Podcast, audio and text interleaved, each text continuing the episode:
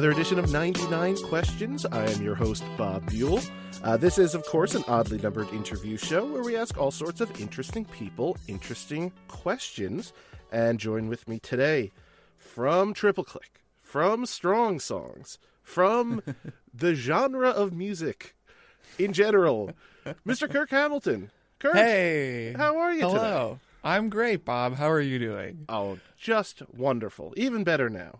Nice. same, same. It's very. I'm very happy to be here. I'm excited to answer some questions. Oh, And uh, yeah, this this should be a delight. So thanks for having me, and I'm I'm glad to be here. Oh, pleasure is all mine. I, I, I'm very excited. I have some very excited fans that you are on this show, Oh, uh, who nice may or may not have submitted some questions a little bit later, but Oh, we'll get okay. to that. Uh, but first, we of course have to have a couple of uh, ground rules, a couple terms and conditions, if you will. Hmm, Um, so, uh, uh, rule number one: take as much time or as little time as you need to answer the questions. If a yes or a no suffices, give me a yes or a no. If a short story about your life helps us get a better understanding of that answer, I want to hear that story.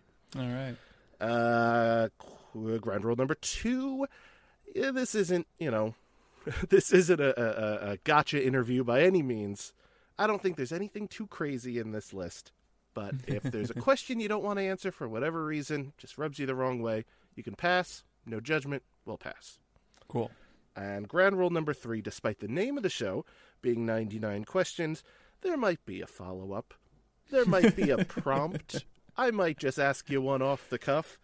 I've got Uh, a ticker here going, oh, Bob, and if we hit 99, that's it. I'm pulling the plug I'm walking away. I already away. asked how you're doing. I'm already down. right, that's one. Oh, no. I'm blowing it already. All right. Well, the the second, I suppose, of those non questions. Kirk, are you ready? I am so ready. Oh. That's two. All right. Some of these, sorry, community, some of your questions might have to get shaved off toward the end.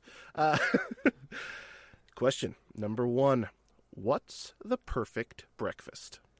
Okay, so I think that a breakfast should have a lot of possibilities. This is not the breakfast that I eat every morning, Mm-hmm. but um, I put a lot of thought into breakfast. Like when I go to brunch or whatever, and really can take my like back when brunch was possible. So I would say eggs over easy, toast, a side of bacon as long as I'm still eating meat, which I still technically am. Uh, nice, good, strong cup of coffee and a glass of OJ. Two beverages, multiple things to be eating from, and I can kind of move around and like hunt and peck. So it's not just one big bowl of something. It's a lot of variety. I love it. I fully agree. The orange juice and a cup of coffee is like classic, like Yep. diner style breakfast. Ah, Mhm. perfection. Agree. Uh, question number two: Who's the coolest dude? Uh, Demi Adejuyigbe, probably the coolest dude. I would say Oh. he's such a cool dude. Every time he's out there doing something, it's cool. He's funny. He doesn't take himself too seriously. He's ah man, he gave a he gave a talk about jazz. This is he's a comedian, writer on a bunch of TV shows, an incredible internet presence. Yeah. He gave this talk about jazz at um, a festival they do in Portland called XOXO a few years ago.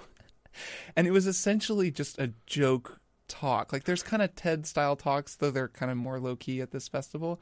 And the whole talk was just like about how jazz is bad music for sociopaths and like he took out a clarinet at one point and like doesn't know how to play clarinet like he just got it. It was amazing. Everything he does is cool and he has there's just an element of like kind coolness to him so he is the coolest dude i think. Demi Adejuyigbe great guy cool dude. I love that answer so much. And he's on a short list maybe for this podcast that I'd oh love man to he'd be on. a great guest on Oh, this show. He would give you very good answers. Uh, question number three: Steak, chicken, or fish? So, I guess I'm gonna say fish, and it's because I mentioned the thing earlier with the bacon, but I've been sort of wrestling with meat more and more. Hmm. You know how you you wonder what's the thing that we're gonna look back on, and like our kids are gonna be like, "Oh my god, I can't believe you did that." The way that we'll look back on whatever Jim Crow laws and ask how our grandparents lived with that. Yeah. Like I feel like it's eating meat is gonna be the thing where it's like, "You did what? Like you like." Grand uncle Kirk? Like you just ate pork? Did you not know what they were doing to the pigs? And I like do like eating meat, but I'm struggling with it more and more, which means I'm going to say fish because I, I feel most okay about eating fish, even though I still do eat uh, steak and chicken. So that's maybe an un- unfortunately moralizing answer. the answer might be none of the above at some point, but for Yeah. now it's fish. Hey, it, it's it's realizing that that is the problem. Is Yeah. it, you know, it's part of the solution. It's at least being Right, it's a cognizant of it. st- It's the easiest part of the solution. it's a step in the right direction. I won't fight you on that. That's true. Uh, question number four: What's the best gift you've ever gotten? So, okay. They I think the answer to this is going to be um my first saxophone and this is an hold on, alto can't talk right saxophone that my parents gave me as a Christmas gift that I think I paid for half of like I'd been saving for it but didn't know they were going to get it. So I had this whole thing where I was like I really want to get an alto saxophone and I was super serious about music and the thing where your parents are like that's a really expensive thing, you know, you're going to Yeah. have to really show you're serious about this. And we had these long discussions like, okay, well, if you can save up half the money, you know, we'll get the other half. And I was really big in band and it was a thing for school. So I was like really into it. But I didn't know they were planning to get one. And then they, they got me a, one for uh, Christmas one year. I was probably like maybe a freshman in high school or an eighth grader maybe and it was just so exciting. They kind of hid it and i had to go find it on this little scavenger hunt. And then it was this beautiful instrument that then i could play. And it wasn't just like a fun toy or something. It was this amazing thing that i could take with me to school and use as part of music which i was completely falling in love with. And i still have it. It's still the alto saxophone Oh. that i play. Um, and uh, so i would say that is it's kind of a kind of an easy one really i guess that's the that's the best gift i've ever gotten That's colossal, though. Like that sounds so phenomenal, and, and a- the fact yeah, that you still a- have it is like It was a it's a good horn. Like you know, I, I've been thinking about getting a kind of a different alto because it's like a intermediate Yamaha alto, but it's really like every time I pick it up, I'm like, I just need to take this into the shop, get it worked out a little bit. This will be a beautiful horn. Like it's I can sound great on this thing. So yeah. oh, that's amazing. Uh, question number five: Best gift you've ever given? Okay. Um, this is tough. I'm bad at gifts. I feel like everybody says that probably, but I'm bad at gifts. Are hard. Um, my partner Emily's really good at gifts, and for her birthday, I guess this was last year. I wanted to do something special, and so this is going to sound really corny, and also maybe sound like an endorsement, but I use this site called Tribute, which does these. It lets you. There's a bunch of sites like this that I think are all similar. So uh, you know, if the owner of Tribute is like a neo-Nazi or something, like you know, use a different one. Um, but I'm assuming they're nice people because it's a nice service. But um, they, uh, it, you like can send out an email to a bunch of people, like a big list of friends, Yeah. and then they all record little video messages for a person, and then it kind of assembles them into a video that you Oh, then play for that person, which is a really basic idea. And um, I did one for a friend uh, for his 50th birthday and I was like, it was so cool. Like just knowing, just even recording my part of it. I don't even think I saw the finished video. I was just like, this is going to be amazing because I hadn't seen him in a long time. He lives in San Francisco. You know, we we see each other sometimes, but it was I got to just record this message to him, and I was like, I bet he's going to get messages. Plus, you know, he's old. He's older than I am. He's you know, so he's got 50 years worth of friends that are sending him messages.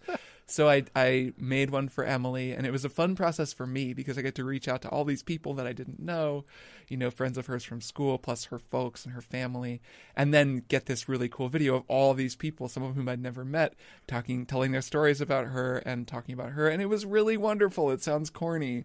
Because it's you know the gift of friendship or or whatever memory, but it really was really really cool, and it's the kind of thing, especially right now, because people are so removed from one another. If you're thinking about gifts, you could do worse. It takes some planning and some work, but honestly, it's uh, it was, it was pretty worth it was worth doing. That sounds amazing. What a what a nice. Mm-hmm. cool feature. that we can't vouch for the website. We can't we can't. Maybe they're gonna get milkshake duck tomorrow. Oh, we don't know. We don't know. we don't know. They seem nice On paper. on paper. It's a good service anyway. I love that. Uh, question number six. What did you want to do for a living when you were a kid? So, okay. I, I know for a while I thought that lawyers were cool because my mom was a lawyer. My mom was a public defender. So she was like Oh. not the kind of lawyer that people think of when they think of lawyers, but I thought that was really cool. So I think for a little while I was like, maybe I'll be a lawyer. And before that, I do remember I liked to dance. I'm a terrible dancer now, but I like to dance, and I would just dance for everybody, like after dinner, like for the family. I would just get up and dance to something, and I remember thinking, I could be a dancer. that could, that's a job. Maybe I'll be a dancer.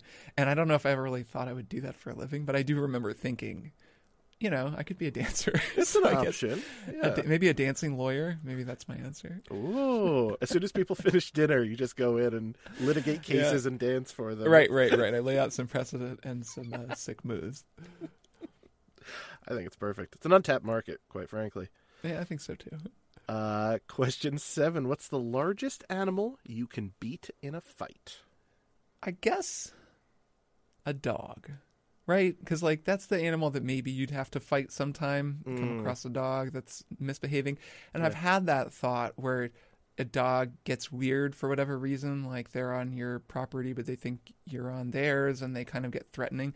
And that question of like, okay, if I really had to do this right now, could I take this dog? And I think I probably could because I'm not a small guy, and I think I could handle most dogs, even though you know, I bet a dog kind of turns into a toothy killing machine when the time comes to it. So probably a dog. It's about as big as I would go. I think that's fair. Yeah. Uh, question eight. Who's someone you look up to? There are so many people. Um, but let's see. There's a writer, there's a critic. One of the best critics working, I think, is Wesley Morris, who Ooh. is a uh, film critic, cultural critic. He does he co-hosts the podcast Still Processing for the New York Times, but he also just writes the New York Times. He's written some of the best stuff about music and race in America. He's an amazing critic in general. I've been reading him forever. Yeah. And I yeah, I'd say I look up to him. He's he's like a very aspirational writer. He's just like a really, really good critic. He's written man, he wrote a thing about Aretha Franklin. It's like the best thing I've ever read about her. He's a he's just like a great he's a really thoughtful guy and uh, someone that I look up to. So sure, let's say Wesley Morris for that. I love it. Uh, question number nine. We're getting into the music block of questions here, and I'm very Oh, boy. interested. Here we go. Uh, first album you bought with your own money. Oh man. Um I think the I listened to bad music when I was a kid. Or no, that's not true. It was some of it was good. I listened to corny music. Um I I think I bought MC Hammer's like Please Hammer Don't Hurt 'Em on CD. I don't know if that was the first thing I ever bought. It might have been the Weird Al Yankovic soundtrack for UHF, the movie. Wow. I'm Great not sure choice. if that was first. It was on cassette. I'm dating myself here. And I remember that my neighbor had sung me the word there's a song, Attack of the Radioactive Planet or Hamsters from a Planet Near Mars. And it's not even in the movie, I don't think, but it's on that soundtrack.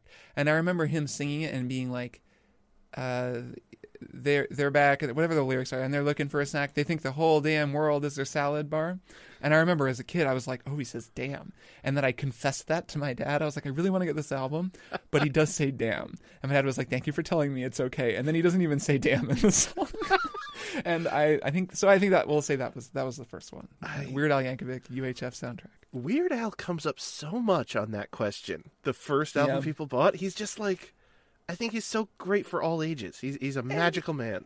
and for like certain nerdy types of people of a certain age demographic like he was a very formative musician i think for a lot for a lot of us Hundred percent. Yeah. Uh, question ten. What's your go-to karaoke song? okay i do more karaoke now than i used to um, and i do have some go-to's i think my go-to it kind of depends right because you gotta have like there's songs for different parts of the night but my go-to opener is usually matinee by franz ferdinand because it has a lot of good sections and different kind of energy levels. But it, it's kind of a dance tune. People really get into it. A lot of people don't know it. it lets me do a fake British accent, and that's fun. I do also like to sing "You'll Be Back" from Hamilton, which I feel like that's kind of the one song that a white guy can sing at karaoke from Hamilton because it's the King's song, and it's also just a great song and really fun. Yeah. Uh, but I'd say uh, matinee. I guess I sing songs with British accents at karaoke. love That's it. my thing. Oh, great choices. Great choices. Uh, question eleven. What's the last song that you listened to? Okay, so I looked at this. I wrote this one down because this is an artist that I did not know. It's a song called "Cowrie" by Angelique Kidjo, who is a singer I didn't know. I'm in a listening club with some friends, and then I go on walks every morning and listen to an album. That's like how I start my day. Brilliant Uh, idea. Great way to start your day. Really recommend it. And in this listening club, it's like different groups of us, like sort of three of us will pick an album each week, and then we listen to the whole album, talk about it. And my buddy Russ picked this album. This is a singer from Benin, which is in West Africa, not somewhere I was super familiar with. I'm increasingly learning about different regional music from Africa because some of my, uh, you know, friends in this group will pick artists. She is amazing. Holy crap. This oh my god. Um Angelique Kidjo is her name. Check her out. Like I was just like I had a grin on my face the entire time listening to this album. Just super killer stuff. Like rhythmically awesome, so well recorded. She's got this bananas voice like really really wonderful music. So that's the last song I listened to. That's amazing. I I, Yeah. I love hearing music that I've never even heard anything similar to, and and that's Yeah. kind of Man, there's so much good pop music coming out of West Africa, and I mean, there's great Ethiopian pop music. I've been listening to a bunch of sort of Malayan uh, from Mali uh, guitar players Wow. from like the '60s and '70s. There's a lot of good stuff, and it's stuff that I am. I think a lot of people in America are really ignorant of, and it's there's so much good music, and of course that's where a lot of the music of the world came from. So it's it's cool to kind of um, get a little more specific and investigate different uh, different parts of that region of the world. I love it. Uh, question twelve. What's a band or musical artist you want to hear more from? Okay. Uh, this is another one that I thought about a little bit. So I listen to a lot of music these days, a lot of new music. There's a singer named Fatai, F A T A I. She's an Australian guitarist, vocalist. She's like kind of on YouTube. She's fairly known, but she's pretty young. She has some new albums out. She's really, really good. Huh. And she doesn't have a ton of music. So a listener of Strong Songs wrote in to ask me about like the counting on one of her songs, and that was what got me hipped to her. And I she has an EP that just kills. It's just her playing guitar and singing, and then a keyboard player. He's kind of playing like an organ sound, and that's it. And it's so good. It's so hip. And I just want to hear more from her, and like for her to release you know albums with a full band and like just more fleshed out stuff and just really get to have the career that she's clearly going to because she's just like got the thing like you hear and it's like oh okay yeah she's gonna be a big deal uh, so i would say fatai is my answer to that question Fantastic. Opening some. I was gonna say opening some eyes, but opening ears. That's not opening a phrase. ears it's one of the things i try to do opening ears is a thing Is it? Okay. like, yeah that's something you could do Uh, question thirteen. What's a song that brings the most emotion out of you? Man, so this is like, so can I just? I feel like I could list ten things, but I'll say, um, not gonna I did a recent. I recently did an episode on Hide and Seek by Imogen Heap, Mm. uh, which is the like beautiful digitally harmonized song that she does. It's just her voice with this sort of robot choir. Uh, it was a really fun episode to make. That song has always really kind of wrecked me emotionally. It's just this beautiful song because she's so present in it even though it's just it's got this robot thing disguising her voice. You can still hear her her breathing. Like it just sounds like you're in this room and it just recorded it. It has a very casual sound that's really intimate and i think it's such a sad song um, and so abstractly sad that i think it can be about anything. Like anyone can listen to that song and kind of figure out what it's about. It's just like you're like looking at something that's gone and lost and has moved on and you're sad about it and everyone has felt that way. So that song um, really makes me emotional sometimes when i listen to it especially when i really turn it up and listen on headphones and you can hear all the little sounds in the background so yeah imogen heap hide and seek That's amazing. Now, correct me if I'm wrong. Didn't Imogen Heap like reach out to you online somehow, saying like this? was- How great was this episode, or something she along those lines? to the freaking episode. She tweeted it out, and it was like, yeah, it was ridiculous. It's always, it's cool. That's happened once before when um, uh, Lin Manuel Miranda tweeted out my the episode I did about Hamilton and Oh, was like, so "Love cool. the podcast" or something, and I was like, "Okay, Lin Manuel Miranda, cool. like, thanks for listening to me. Hopefully, not you know mangling the, uh, har- explanation of the harmony of your song." Um, so this is kind of a similar feeling where I always feel a little terrified knowing that the person who wrote the song listened to me really gets so in depth that I'm sure there are things that I get wrong or like you know mis mischaracterize or like reasons that they did things that weren't at all what I think they're like I didn't even know I was doing that and you're ascribing all of this motivation to me but she seemed to really like it and that was really really cool and uh, yeah so that was extremely nice That's so cool. So cool. Uh, question 14. What's your favorite music video? Okay. This one's a tie. Can I say multi? Can I say three? Absolutely say- can. Okay. So three of my favorite music videos. I don't watch enough music videos anymore, but three of them are. One is the Fatboy Slim video for "Weapon of Choice." Have you ever seen this video? All time great. Christopher Walken. One of the greatest videos ever made. Um, Christopher Walken in a hotel. It just, it's great. I'll watch it forever. for some reason. Unbeknownst. and that's it's this transcendent moment. It's a funny video until that point, and then it becomes a beautiful all-time classic. I think when he flies, that's when you're like, oh, okay, this is the best music video I've ever seen. Um, number two, okay, go there it goes again, where they're on the treadmills. Come on, like those guys have made a lot of cool videos, but that video, it's like the original DIY. Like how this is just powered by our cleverness, and that's it. Like we didn't have a huge budget, we just had some treadmills and our amazing brains. and a perfect so it's a great one choreography. Like and our yeah our inc- yeah and hours and hours of rehearsal um and then number three i bet this one maybe is one that fewer listeners will have seen Janelle Monáe's video for cold war which is maybe not as well known as some of her other videos. This video is this is from ArchAndroid one of my favorite albums of all time. The song rips. It comes on i think right before tightrope but maybe it's right after. I can't remember. But the whole video is just her essentially uh no she looks like she's naked but you can't tell because it's like from the sort of shoulders up Okay. so it's just her face her amazing face and her shoulders and then she is just singing this song straight into the camera for the whole time Wow. and I almost don't want to spoil it. Like it's not there's not some weird twist. Her face doesn't come off or anything. It really is just her staring into the camera, singing this awesome like ripping song. That song just smokes, and she's just wailing.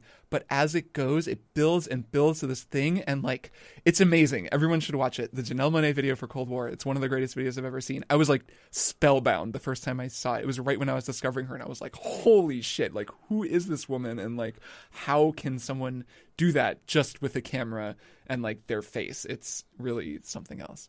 yeah, it sounds like the bravest music video you could possibly do because it's It, so. it, it is. That's like, what's intimate. yes. That's the power of it. Is that she's totally just. It's just her, and you're. It's just you're right there with her, and you can't look away because she just pulls you in and won't let go for the whole song, and it's really powerful and amazing.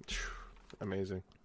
Uh, question 15. You got a million dollars, but you have to donate it all to charity. What charity is it going to? Nice. Uh, sweet. Good on me for getting a million dollars and making that responsible decision with it. Uh, more people should do that with their millions of dollars. Uh, does it have to be a charity? I think there's two groups in Portland that I would give money to. Join, who is this great sort of homeless advocacy group in Portland, and Street Roots is really cool too. They're a publication that um, they work with uh, homeless individuals and have them sell newspapers. So they print their own newspaper and they write about local issues and activism and stuff. And then you can buy newspapers from people who then will hang out and are like their kind of vendors around town. And it's a way of sort of giving people work and like helping them get going again. And they're really cool. The people who run them are awesome. So I'd say those are two organizations that are local that I try to support whenever I can. And if I had a million dollars, I would certainly love to give it to either of them. Uh, tremendous. Both tremendous. Uh, 16. Favorite holiday? Okay. So more and more holidays are increasingly problematic these days. like there's always something about a lot of holidays where I'm like, oh, like so Thanksgiving, huh? you know, like I really like that turkey, but uh, uh sort of history of it sort of sucks. But I'm gonna so I'm gonna say Halloween because Halloween just rules. It's like pagan, you know, dress up in costumes and uh, eat candy. What's not to like? Yeah. Halloween. It's checking every box. It's all yeah, there. it's the best one. Uh, 17. What's your go to drink when you walk into a coffee shop? Um, this is boring, but I, I like a latte. Like a good latte. I'll drink it. Nothing wrong with that. Uh, 18. Spell the word gray. Okay. Um, I think if I feel like I've used both. uh, I'm gonna say G R A Y. But then, I mean, sometimes if it's a person's name, I guess G R E Y. There are like times where I'll use E Y. I don't think I'm consistent with this, but I think that it's A. Okay. I think if I had to, it would be A. If if forced in some sort If of question asking scenario, Right. If I were like on a podcast, say where they ask me questions and they ask me how to spell it, I would say A Y. That's an interesting choice. Interesting choice. Lots of Okay, don't people across the country much. are marking down notes on that very Uh-huh, question. uh-huh. Uh, Nineteen. What's your prized possession? Um, my tenor saxophone, which is a Selmer Mark VI, a beautiful instrument, Hmm. or these days also my I have my dad's old drum set, which is a 1960s Ludwig. Oh. Like it's just I it's the only, he was the only person who owned it, and now I own it. It's a beautiful drum set. The snare drum, the Supraphonic, is this like incredible snare drum that I didn't even know how nice it was until I got it refurbished. So I I do really treasure that, especially because it was his. And then my, yeah, my tenor. It's a beautiful instrument, and I uh, feel very lucky to get to play it. Amazing. Yeah. Uh, 20. Are you competitive? Hmm. No, I don't think so. Not usually, but then sometimes I surprise myself. Like Hmm. there will be times like I don't think of myself as competitive. Usually I'm like I'm happy where I am. I see someone else who's doing well. I'm like that's cool. That's good for them. And I don't feel that like oh I want to I want to be doing that. But then there are times where I'll just see someone, you know, like doing a thing that I do. Like they'll be playing music and they're like real good, or they're, you know, and I'm just like, mm, like I want to be as good as that person. Like I want to do that. Like I, you know, and it, it kind of lights that fire, which which can be good. I could probably stand to be a little more competitive, but I'd say that not generally, no, not super competitive. Uh, 21. Do you consider golf a sport? Yeah, I mean, yeah, like distinction, like label arguments are hard, right? It's sort of like genre arguments in music. Oh, yeah. Like, is this really metal? You know, like which this I isn't feel like I- thrash metal. This is trash Right. metal. Like, this is crabcore. Um, yeah, and I, so it's always kind of like, well, what is anything? Like, it's just it is what it is. But yeah, sure, golf is totally a sport. It's, you know, a competitive f- physical activity thing where you go outside and like have to be able to do a thing in the real world. And they're scored, and you have to be better than other people at it. Yeah, yeah, sure, it's a sport. yeah, why not? Why Uh, not? 22. Have you ever played any sports? Yeah. Uh yeah. I mean like competitively, I I was a swimmer in high school, so I was pretty serious Oh, about swimming. nice. Like swam in the Indiana State uh relay, I think our 200 medley relay like made state. So I shaved my head and shaved my arms and did the thing Wow. and then, you know, stopped competitively swimming in college, but I but I but I did it in high school. So swimming, yes, that was my sport. Great sport. Impressive. Uh, 23. Favorite sport to watch? Um, I like watching esports, but I'm not going to count esports, even though I know that's kind of a kind of a controversial subject. Um, They put basketball. them on ESPN. I count it. that's true. They're there. They count. I'd say basketball though. Um, especially live basketball. I've got um sometimes uh, my Jason Schreier, my Triple Click co-host. Yeah. He will occasionally. He knows a guy who like sometimes there's like this pool of free uh, NBA tickets where he'll be like, "Hey, I like. Do you want two tickets to the to the um, Blazers game tonight in Portland? Like, I just have access to these two tickets, and if you want them, they're yours." And so I'll go, and I've gone a couple times, and they're good seats because they're like. There's a whole thing in the NBA, I guess. There's like a draft because every game sets aside a certain number of seats for like the Oh. commissioner or somebody. But obviously, he doesn't go to, or he or she, hopefully in the future, um, doesn't go to every uh, NBA game. So there's just this block of seats that just are up for grabs at most games. And so I'll get a, and I've gotten to go a couple times and just watch a Blazers game from pretty close, and it's so cool going and seeing a game like that live. Like it, like I grew up in Indiana. I've loved basketball. I'm terrible at it, but it's, I grew up watching basketball and Yeah. liking basketball. But there's something about just sitting right there when people who are that good at basketball, who are you know these like 19 foot tall uber athletes like who can just do the most amazing stuff. But when they're all on the court together they're all kind of look the same height. So it kind of just feels casual. Like Yeah. it's just some people playing basketball. And everyone's cheering but it's usually not a huge game or anything. Like there's people there and everyone's excited but it's just the regular season. And I found it really calming and really fun in a way that watching basketball on TV totally isn't because there's ads and like announcers. There's so much more noise. It's all compressed and jacked up, and the crowd is so loud. Seeing it live, it's way more like, all right, just watching some people play a cool game that they're really good at. And I find that really pleasing. And then I think that the basketball itself is just a fascinating sport because it's so fluid and it happens so live. and I've I've always really enjoyed that as much as I, I do like watching football. Um, and you know, I don't love a lot of things about football and football culture, and I find basketball a little cooler in that way too. So like the flow and vibe of basketball just do it for me. So basketball. I like answer. it. Uh, 24 theme parks. That's the question. theme parks with two words with a question mark at the end. yeah, so I guess I like them. I mean, I like roller coasters, so I guess I do like them. Uh, I don't get the Disney thing. I mean, Mm. right now nobody's going anywhere, but I don't get the thing where like people are really into Disney. Like I, I, I respect it; it's cool. Like everyone's into different things. Yeah. But uh, the Disney part of it was never the appeal. I want to go and then like fear for my life in a controlled environment. I guess that's the thing I like. That I just I never thought I did, and then I discovered I did. Um, in Ohio, there's a theme car, a theme park called Kings Island that our band would go to every year. Like the whole band would just go on a trip, and that was where I discovered like, oh, it's really fun to get on a roller coaster and just scream for you know five minutes. Yeah. Um, so yeah, I'll say yes. My answer is yes. Okay. I've never gotten the Disney thing either. Maybe I missed a boat when I was a kid. Like, Yeah, But- I think that's part of it. If it's like a really important part of your childhood, and there's all the like trivia. Like I'll wa- I like Lindsay Ellis, great YouTuber. She Yeah. knows a ton about Disney, and her Disney stuff is great because it's really informative. There was a really good episode or a series of "You Must Remember This" that podcast about um, Karina Longworth's podcast about uh, Song of the South. And it was this whole story of Song of the South, which is the super racist, now basically unavailable Disney movie yeah. um, that had zippity doo dah and sort of introduced a lot of these tropes that now are nowhere to be found. It's not on Disney Plus, and it was the whole story of that, and that was really interesting. It was all this sort of behind the scenes at Disney, the real truth of Disney as it developed through the 30s and 40s and 50s, and that stuff is cool. I'm into that, but that's not the same as like, Yeah. you know, I want to get married in front of in front of the whatever Magic Mountain, and like I have Disney paraphernalia all over my house. And I don't mean to make fun of people who feel that way. No, if you love it, you love it. People love all kinds of things, you know. Uh, but uh, but yeah, I've never fully gotten it. Yeah, I've got all I got all sort of Mega Man junk lying around Right. my house. Like I Right, can't blame right. them for having a Mickey Mouse or Yeah. whatever. Uh, twenty five, dubbed the Ron Bennington after famous radio personality. You're standing in a wrestling ring, and a wave of nine year olds, random mix of boys and girls, are coming down to the ring to fight you. How many nine year olds could you beat in this fight?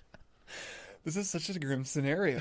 um, just because I would at least beat a few, and then I would have been like beating up a bunch of nine year olds. Like my niece was just a nine year old. I wouldn't want to fight a nine year old. I'd feel terrible. I would say logistically four or five.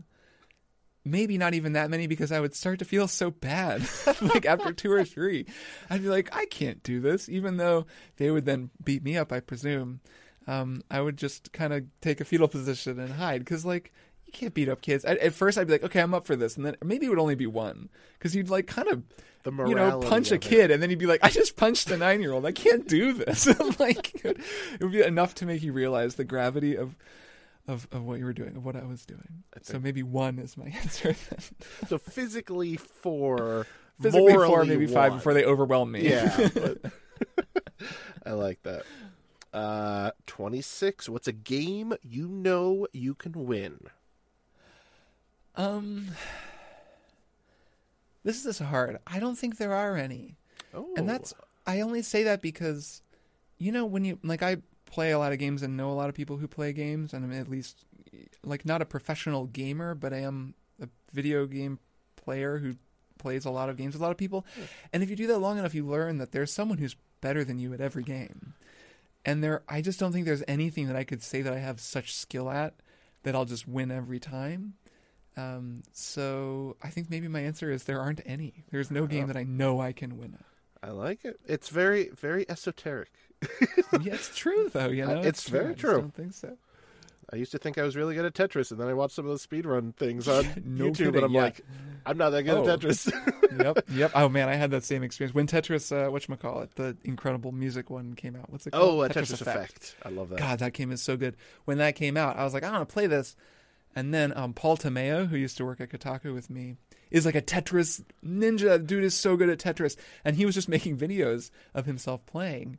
And I was watching him play, and I was like, oh, so this is like a musical instrument or like rock band or something like it's one of those things where you can learn the language of it and then you are on a completely other You just see like it differently. plane of existence yeah like you see the matrix and then of course like the video of the guy who played invisibly and like Oh.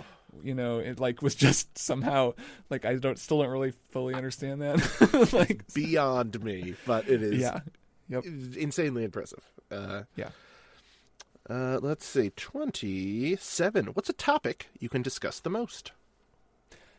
music that one's easy i Yeah. could talk about music forever 28. Favorite place you visited?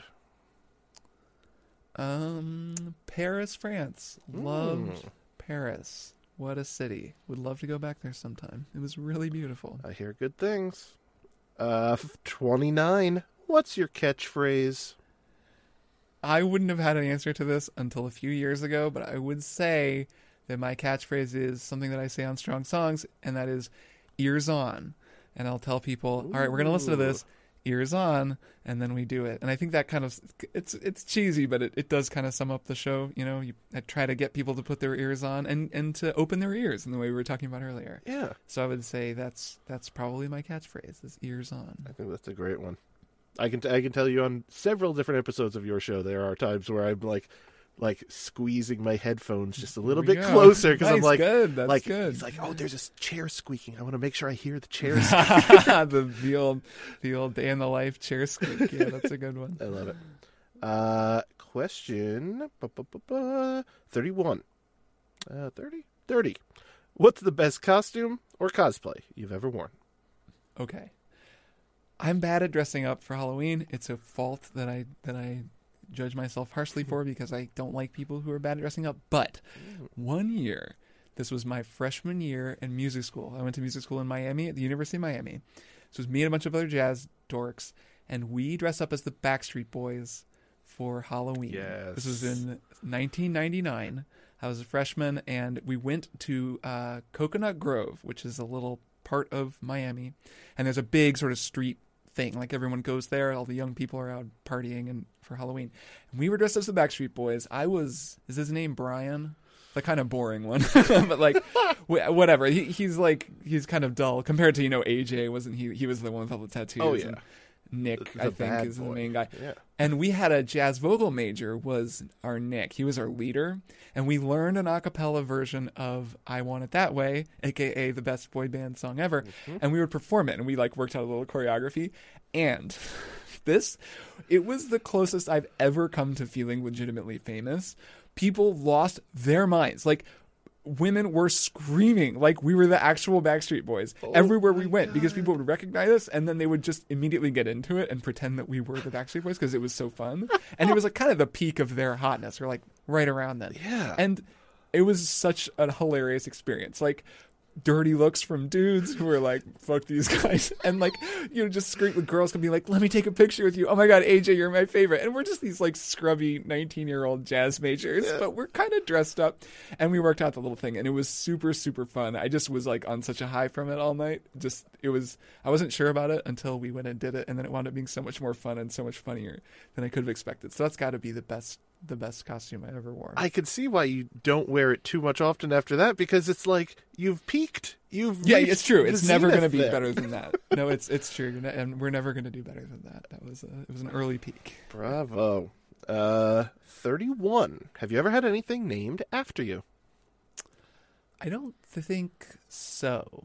Not that I know of. Okay. So I think the answer is no. Fair enough. Uh, thirty-two. Hobby you've dedicated the most time to. This one's tricky, right? Mm. Because I mean, music and video games are a lot of people's hobbies, but those are also my main professional pursuits and like kind of music is like my life's ambition. So I wouldn't call it a hobby. But then you get into that weird thing that I think people sometimes fall into where your hobby is your main thing. Yeah. And then you find that you don't have hobbies. Where like maybe my hobby is like yoga or something, like something I'm not good at, but I just do and think is cool. Yeah. But then is that really a hobby? And maybe I need a hobby. So then I'm like, I think maybe I need a hobby.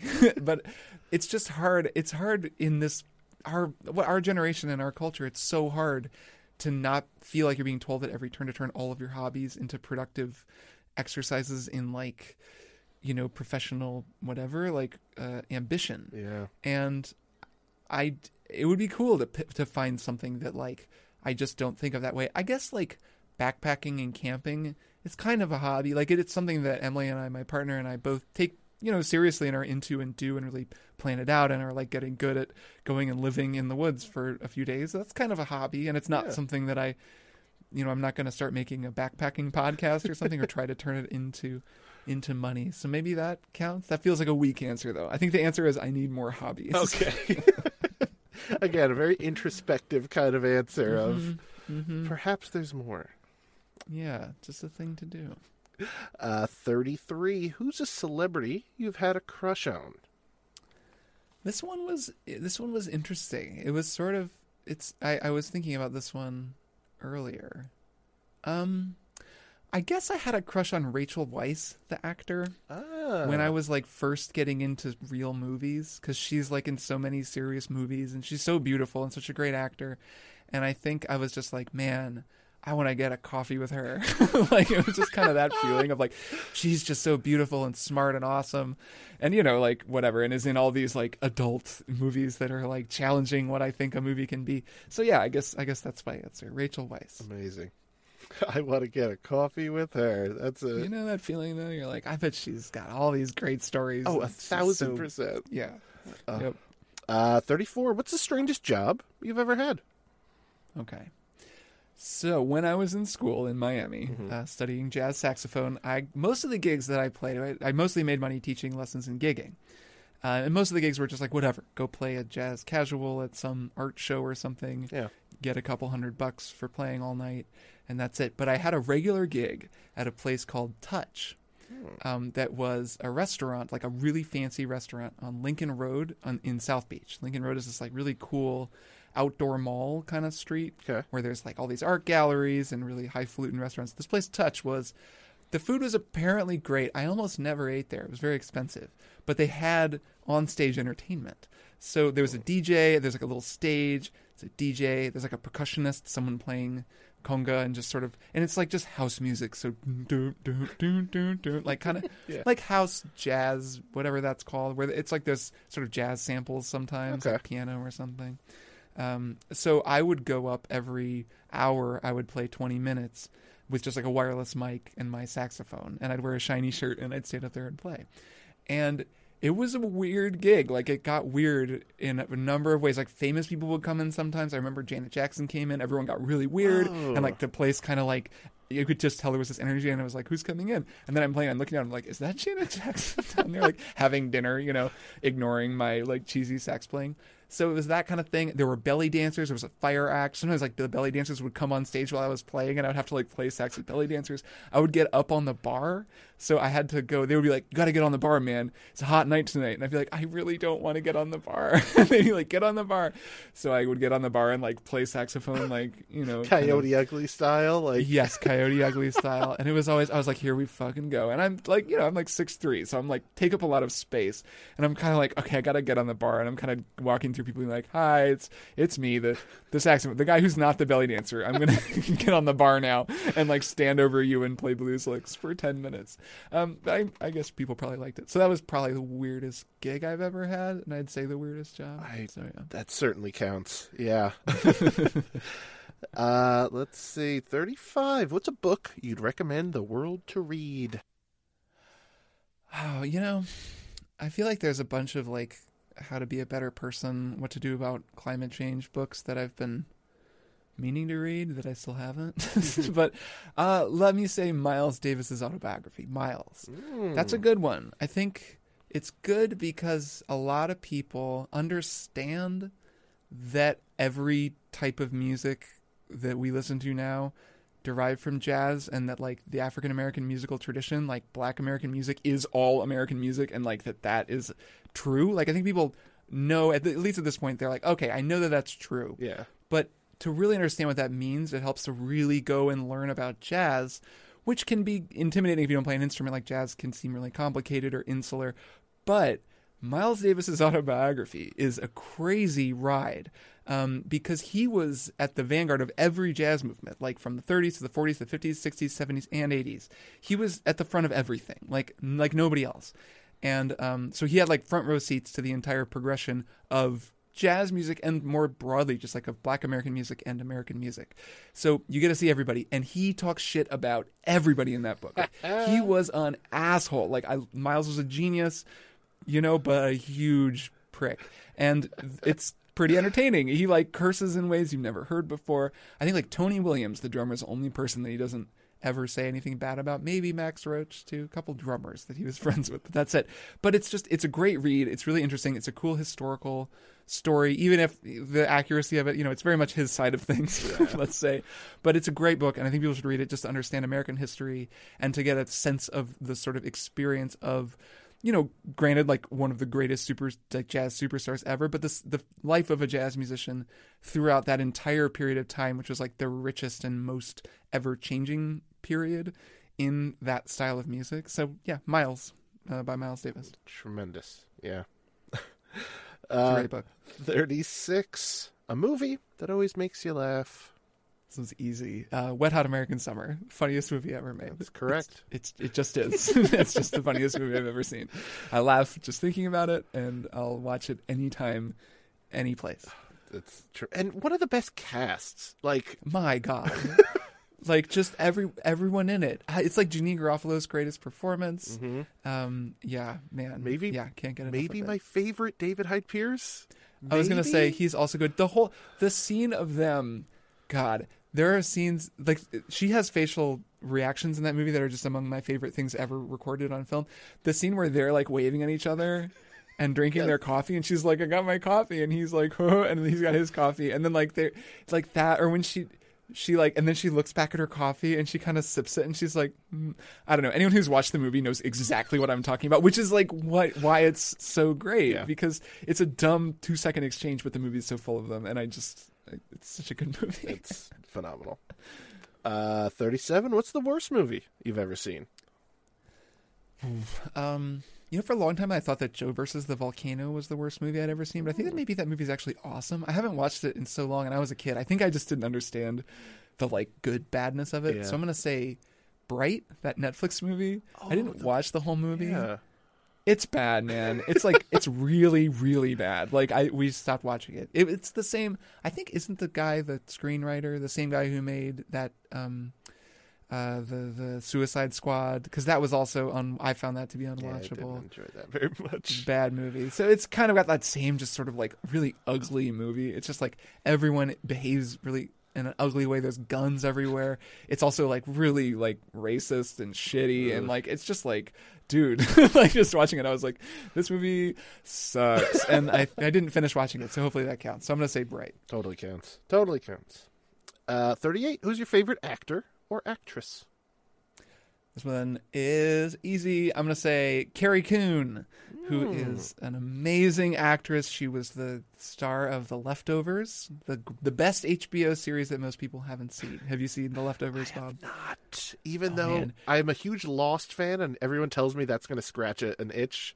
Uh, it is. Oh man, Lindelof to me, anyways. Uh, no disrespect to Carlton Cuse, but like Lindelof was very much, I think, the genius of Lost. Yeah. Because did you see the Watchmen that he made? That Watchmen series. Another one they keep telling me, but I don't have Dude. Showtime or HBO yet, so I gotta like I gotta steal someone's password. and- Tricky. yeah, or like get a week trial or something. Yeah, Um, totally. if you've read Watchmen, that show is bananas. It's one of the most amazing TV shows I've ever seen. I like loved it, and especially having seen The Leftovers, it has a lot of Leftovers energy. Leftovers, I've been rewatching. Season one is kind of tough emotionally in some ways. It's a good show to watch right now. Interesting. because it's about if, to listeners who don't know it's um the premise is based on a book. The first season is and then it kind of diverts from there. But it's about in the world 2% of the world's population just vanishes. And there's no explanation. They just are gone. And the whole show is about the aftermath of that. And it's it, so it's like about a world where it's just off like something inexplicable happened that was a huge loss so it's a lot of it is about loss and grief it's kind of can be a really sad show Yeah. but it's about like just picking up the pieces after this weird thing happened that no one can explain. Where some people like lost family members. Carrie Coon's character lost her whole family, so she's like, you know, a extra special person in this world because she like lost so much, and um, she's an unbelievable actor. Like, holy crap! They ask so much of her on that show. She becomes like the emotional centerpiece of it. She's also in the third season of Fargo. She's amazing in that. She was in the Avengers, like the like all the last two Endgame and um, Infinity War. Yeah. She was one of like uh, Thanos's minions. Her name is she has a sweet name. What's the character's name? It's like Proxima Midnight. She was Proxima Midnight. She fights like all the female characters in the first one. It's like I think in one of those scenes where it's like I have her back, me too, girl power, and then they like fight. Um, but you can't see her amazing face at all, and she doesn't get. She's like wearing all this makeup, and it's like ah, you guys had Carrie Coon. She's the best actor in this whole damn thing, and you're barely using her. But she is in those. But anyways, Carrie Coon is my favorite actor. She's unbelievable. I would watch her in anything. I love it. Wow. Uh, 39. How cool was it in Jurassic Park when the raptors are running through the kitchen? So cool. Um, I feel like the it's that one shot, right? What was I just watching where they stole that shot? The shot of Lexi where she's under the, The It's the long shot, and it's kind of like a, are they using a split diopter? I just learned about a split diopter, so now I'm going to say Ah, split diopter a few times, where they like have her in focus and the raptor is in focus. I guess it's a CGI raptor, so and she like is holding the the um. Is it her or is it her brother? I think it's her. Maybe it's her brother actually. I can't remember. One of them. They're holding the the ladles. They're like all like over their her head, and she's like, and like the dinosaur is there. It's a great scene. So so cool. This is my short version of that long answer. Correct. Very much so. Uh, Very cool. question 40. First show as a kid you got really into? The X Men animated show. That's got to be a common one, right? I. I, that was the first time I like understood the X Men, and I'd kind of read comics, but not really. And then I watched that first episode with Jubilee, where she's like on the run from the Sentinels, and I was like, oh my god, like I need to know what happens next. and then there were no more episodes. Kids today, they just get to watch the whole thing on Netflix. They get to wa- anytime there's a new show, it's like they just get to watch another one. Or they, I had to wait. or they can just pull up the intro whenever they want on YouTube, which is Yeah, really half the fun of that show. At It's least true. I It's love that true. But in my day, we had to wait until the next Saturday and then hope there was an episode. I remember there would be weeks where there wasn't one for whatever reason. I'd be like, "What the heck, man? Why am I even here?" um, but yeah, that's that's it. X Men animated show, great show. 41. Who should play you in a movie of your life? I want to say like some really cool hot actor, and not that this guy isn't really cool and hot, but it's got to be. I, I would have to say Jason Segel would play me. Oh, in the movie only because like i relate to his character in forgetting sarah marshall on a number of levels it's one of the most accurate depictions of true professional musician like being a tr- tr- professional musician in the truest sense like where you're just writing music you don't even like for people you don't like um, and and his dreams of writing a puppet musical i mean I, I could write a puppet musical so i'm gonna say just based on that performance jason Segel. Amazing. Uh, 42. Maybe an answer we got previously. Who's the biggest celebrity you've ever met in person? Um, I haven't. I don't know. I don't know if I've met that many celebrities in person. I didn't like meet Janet Jackson. She was just down there. She was just there. show. Okay. Which another one. This is closer. I can't remember if I said hi to him. I think that I did. I went to a Game of Thrones press event in San Francisco. I was a plus one for this. I wasn't even invited, but I wound up sitting right behind like um, I'm forgetting all their names. Uh, uh, Arya and Sansa and George R. R. Martin. Oh, wow. were like right in front of me. So I did get to watch the premiere of like season four or five of Game of Thrones, sitting directly behind George R. R. Martin. So I'm gonna say that that counts. That totally counts. That's very cool. Yeah. I was like, I tapped him on the shoulder and I was like, dude, where's Winds of Winter? Come on, buddy. You just, like you just they're gonna handed him a finish the show. and you were like, "Come on." like, get right. I'm like, at this rate, they're gonna finish the show before you finish the books, and that'll probably be a disaster. And he was like, no, it'll be fine. I'll finish it. Well, Look how that turned out. uh, 43 TV show or podcast that you love, but you don't think anyone else knows about. Okay. I'm not going to say anyone else because I know some people know about this. I would say that this show is unknown, which it isn't. But um, a podcast that I really like that is new-ish and that some people might not know is called Just King Things, which is a podcast about Stephen King, Oh. and it's uh, it's good. It's hosted by um, Cameron Kunzelman and Michael Lutz, who are two smart critics. I worked with Cameron. He's written for Kotaku and Vice and a bunch of places. Uh, both really smart guys, and um, I recently guested on an episode of theirs about the Stand miniseries, the Oh. ABC one from the '90s. Super fun. Um, but they are doing basically one Stephen King book every month, and they're going through his entire um, bibliography, Wow. including uh, the uh, what call it, the the pen name books, um, whose name I'm forgetting right now, even though I was just listening to them. What's the guy's name? Richard? No, uh, Ri- Richard Bachman. Oh, Richard. I had it right. The Bachman books.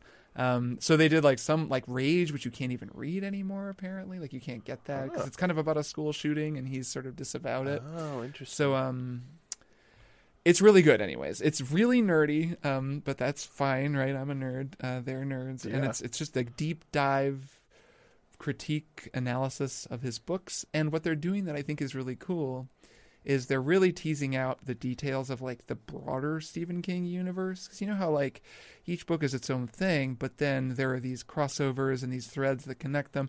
And then of course eventually it goes up its own ass in the Dark Tower and like w- was never heard from again. But like it's still cool, like the way that he builds these worlds and has like the shining ability turns up multiple times in different ways and different towns like will appear. You'll hear about Derry in one book and then in another book and then learn all about it in it. So um, it's a great podcast. It's called Just King Things. It's very easy to find, and uh, I really like it. I feel like more people should listen to it. I, I might have to listen to one or two myself. I like That's that. good. Uh, 44 favorite comedian.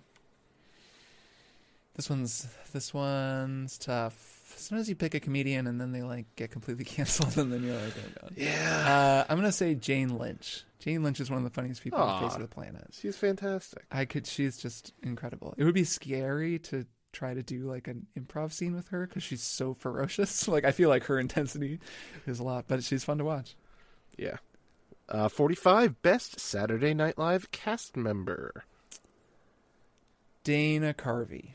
Gotta go, Dana Carvey. Just because when the church lady played drums, it was like the greatest thing I'd ever seen when I was a kid. I was like, he's really good at drums.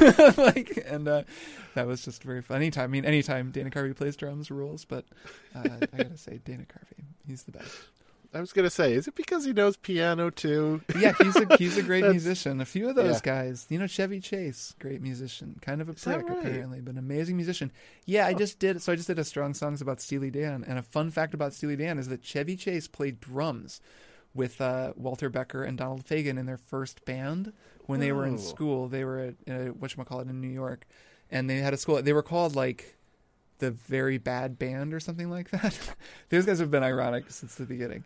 And uh, they were he was never in Steely Dan, but he did play drums with uh with them then. And yeah, apparently he's like he's a he's a really good like piano player. He's kind of a got one of those amazing brains that can like he, I think he has like absolute pitch or something or like musical recall. He can sort of like Oh, wow. just play music and get stuff. So yeah, not the nicest guy in the world, but very unusual uh, intellect and, and mind.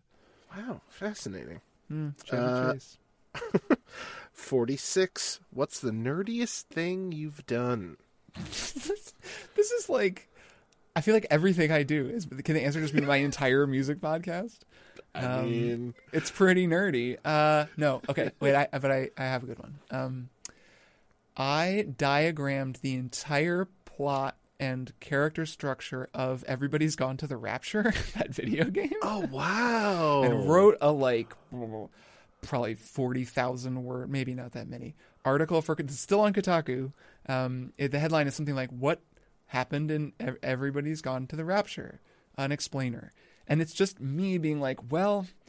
I have pages of notes because I became weirdly obsessed with this game. This is a game for those who haven't played it. It's one. It's a you could call it a walking simulator. It's a game where you walk around an abandoned English country town, beautifully rendered, and Yeah. you learn why no one's there, which is tied to this alien event, this light, this pattern that leads to like it's sort of the end of the world, maybe an extinction event or something like it. Have you played this game, Bob? yes, yes, I have. Yes. It's a wonderful game. Beautiful Yeah. score by Jessica Curry. Holy crap. The music is amazing. It's made by the Chinese Room. They made like Dear Esther and some other stuff. Um, so I really liked this game when I played it more than I like that kind of game in general, but I really, really liked it.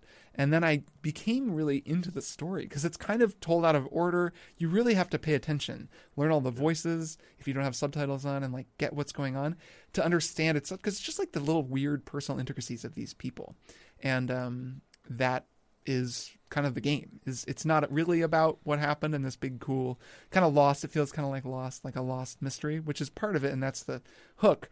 But the real meat of it is sort of did so and so cheat on so and so? Whose child was that? Like, did she find peace or did he forgive or did she forgive him? And like, you can only really follow that stuff if you really pay attention. And it wasn't until the second time through that I got it. But I got so into it and I like wrote these huge, unbelievable notes that I still have somewhere. And I was like, okay, well, I guess I'm just going to write. And this was at a point at Kotaku where I could kind of do whatever I wanted.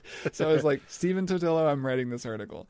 And I wrote it. And I remember it underperformed traffic wise. But now it has a lot of views because it's kind of the only thing that comes up if you Google like what happened and everybody's gone to the rapture which like not a billion people do but like a couple hundred thousand people have done. And like Oh, yeah. it, it does explain the whole thing and lay it out for you. And so i'll occasionally still get emails from people um, who will be like hey man like i just wanted to say thanks for the article because like i couldn't find anything else about this game. And you are a weird you became weirdly obsessed with you know articulating and sort of diagramming the whole thing. So i'd say that's maybe that's maybe the nerdiest thing i've done among many many very nerdy things that I've done in, in my time sea on of this planet. nerdiness. Yeah. That's the the iceberg that I'd say, stands sure. among them. uh, forty-seven. Least favorite state. This is tough because I feel like I'm going to offend someone no matter what I say. But to drive through, I'd say it's probably Kansas. I did a road trip from Indiana, where I grew up, out west once, and driving through Kansas was a real bummer. there was just Yeah. nothing there. So, uh, good band, but uh, not a great state to drive through. Kansas. That's fair. Uh, forty-eight. Best thing you've ever won. Hmm. Uh, I recently won a bet against Jason Schreier, my Kotaku, or at the time Kotaku Split Screen, now Triple Click co-host, Hmm. uh, where uh, we made predictions for the year. This was a couple years ago, and I won. I made, I got more correct predictions than him, and as a result, he had to play Oh. Bloodborne. And he took it as this like, oh my god, I got to play this game because he'd never played a FromSoft game before. But now he's totally obsessed with him, and he like loves Bloodborne. And so it was a good feeling to win a bet and make somebody play a game like that that they then fell in love with. And now, you know, it's something we talk about all the time. Like he'll be playing whatever the Demon's Souls remake and we'll be, you know, nerding out about strategies and stuff. So I'll say that's the thing I liked that I won. Oh, that's fantastic. Uh, 49. Is there anything you've had a collection of or collected? Okay. I have a collection of nutcrackers. Like Oh. the wooden nutcrackers because when we were kids, we liked the Nutcracker. We would go see it at um, uh, Indiana University near where I grew up. They would perform the Nutcracker every year with some pretty amazing, you know, it's a great music school there, and they would perform with some pretty amazing dancers. So I came to know the Nutcracker very well, and as a result, our parents would get us a Nutcracker each year. Like under the tree, there would just be a new Nutcracker, and I kept them. They sent them out to me, so I have this now like collection of like 15 Nutcrackers or something from however many years. Yeah. And I didn't realize that this was a kind of an unusual thing to have a collection of for a long time. Um, but then I think I just had them out, or I, I put them out when I when I was first in my own apartment up in Portland, and I was like, okay, well, I need some stuff to decorate, and I have these nutcrackers. So then they were just kind of out, and then I was kind of like, does this make me look like a serial killer? like that it's you know June, and I just have this huge row of nutcrackers out. So I don't do that anymore, but I do take them out uh, during the holidays. And uh, that's that's the thing I have a collection of. So I have a collection of vintage wooden nutcrackers. Amazing. Amazing. Oh, boy. Question 50. Dubbed the Ryan Davis. All right, halfway there. Halfway. You're in a fight to the death. With- It's the last of the fighting questions, I swear. You're in a fight to the death with another person equal to your size. You're offered either an aluminum baseball bat or a six inch non serrated knife, knowing the other weapon you don't choose goes to your opponent. Which do you choose, knife or bat? Yeah, first of all, this is a terrible scenario to imagine. it's very stressful. Um, I thought about this. So I- I've thought about this one because the knife is the better weapon. Like it's the deadlier weapon. Mm-hmm. But the bat has more reach, and I'm more familiar with how to fight with a bat. I think, even though you have to wind up, and I think that's probably that would probably get me killed in the end, because like the need to wind up the bat leaves you so open, and if Yeah. someone just runs at you with a knife and like falls on you and starts stabbing you, I think it's kind of over. And I don't think there's almost anything you can do with the bat, unless you're like really know how to fight with a bat. I hate having to think about this scenario. It's so scary. um, so I, I, I, I'm really torn. Like, I think I would win more likely with the knife. Because even if it's a guy my size, I just run at him. But the thing is, do I really have what it takes to charge at someone and then stab them a bunch of times with a knife? Like, Jesus, that's a really like, that's like a traumatizing way to kill someone, let alone to Okay. be killed. So, I guess I'm gonna say the bat in the end because there's more ways you can fight with it. You can kind of jab with the base of it. You can mm-hmm. disarm with it. You can hold it and use it to block the knife. It has more reach. Even if you're not doing a baseball swing, which I think would be a classic blunder if you were trying to fight with the bat, is to try to really wind up and swing. I think Yeah. you'd be better off holding it in the middle and then just like fighting with it kind of that way. Using but it like a bow staff almost. A little bit, yeah, like a like an uneven bow staff. That would be like Donatello, not like a Raphael in this fight. my my real answer is I think Donatello would beat Raphael. I, um, that's where the heart of the question That's really where is. it's at. Um, but the truth is, I would just die and lose this fight, and I guess I would. It would matter what I chose, but I would. I would try for the bat. I think the bat. Don't you worry. We've got plenty more with Kirk coming up right after this break. Let's just take a minute, drink a little water, stretch out a little bit, roll your shoulders. Let's just all relax. And while we're relaxing, I'm going to tell you that the song that's playing right now is from the Mini Vandals. And the song you're going to hear next is from DJ Williams. The song over at the opener is Diala, and the song at the closing is going to be Single Friend.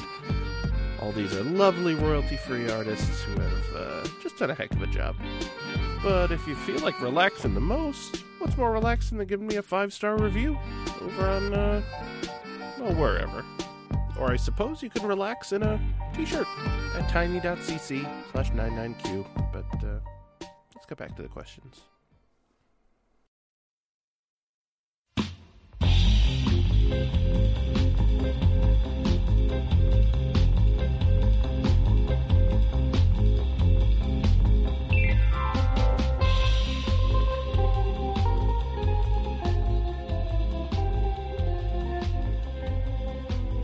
Kirk.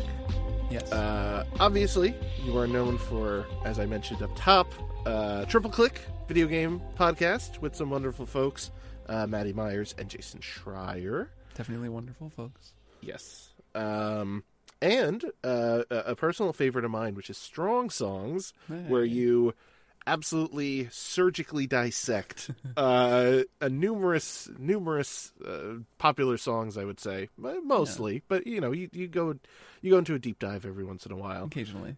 um, and it is absolutely fascinating to listen to. Uh, but I also know, uh, a rumor tells me at least, that you're a bit of a musician yourself. I am. That is true. So my question here for you is, what do you think your influences are musically? Because obviously you can be a fan of something and not have it kind of soak into you, and you want to do that. So what do you think is something that you listen to that is your biggest influence in how you actually play music?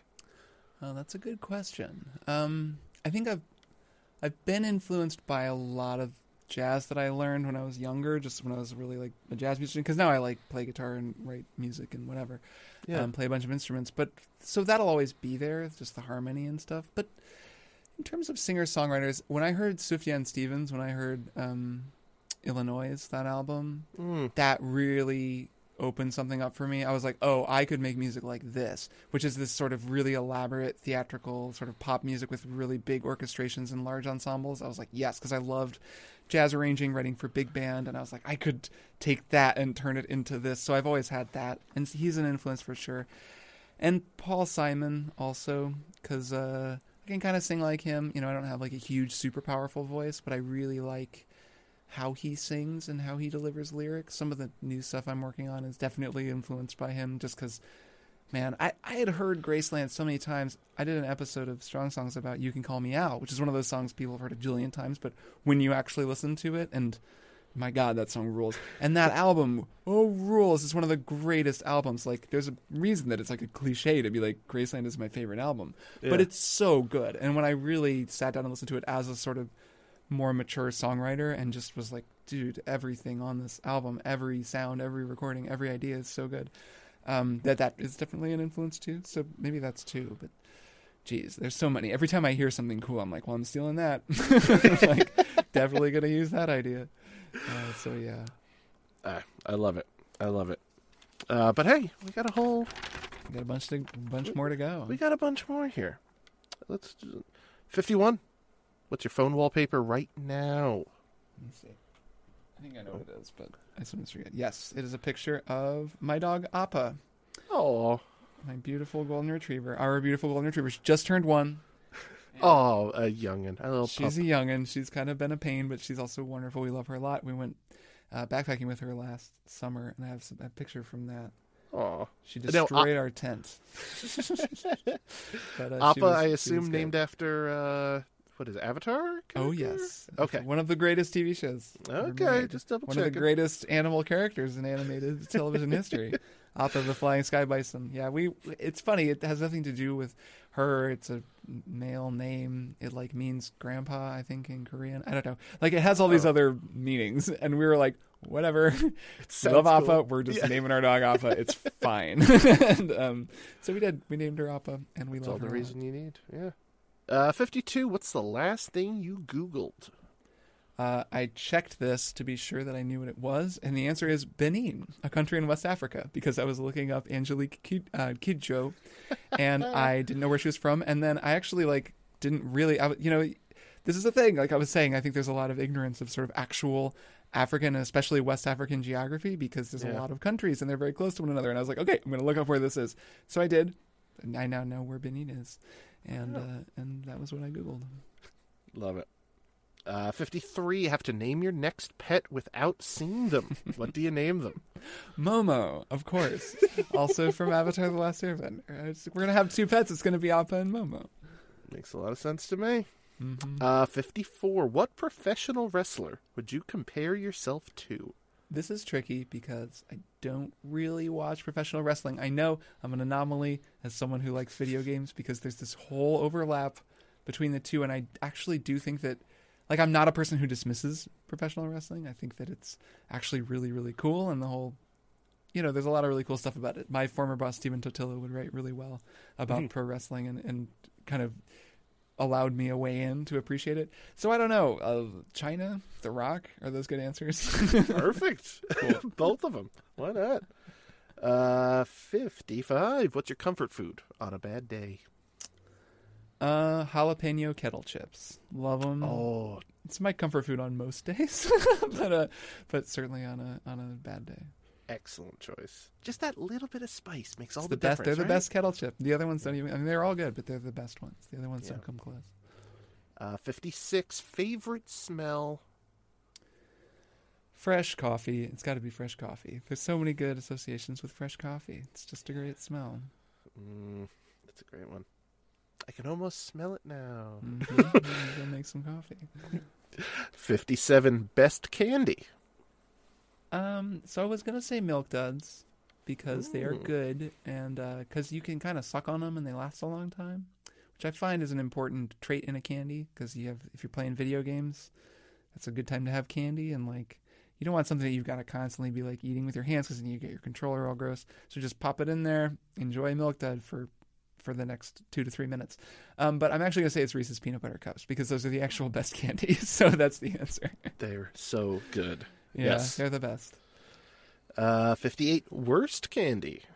This one's easy. Uh, licorice, because I don't like licorice. I know people do. If you don't, you don't, and I don't. So licorice. No.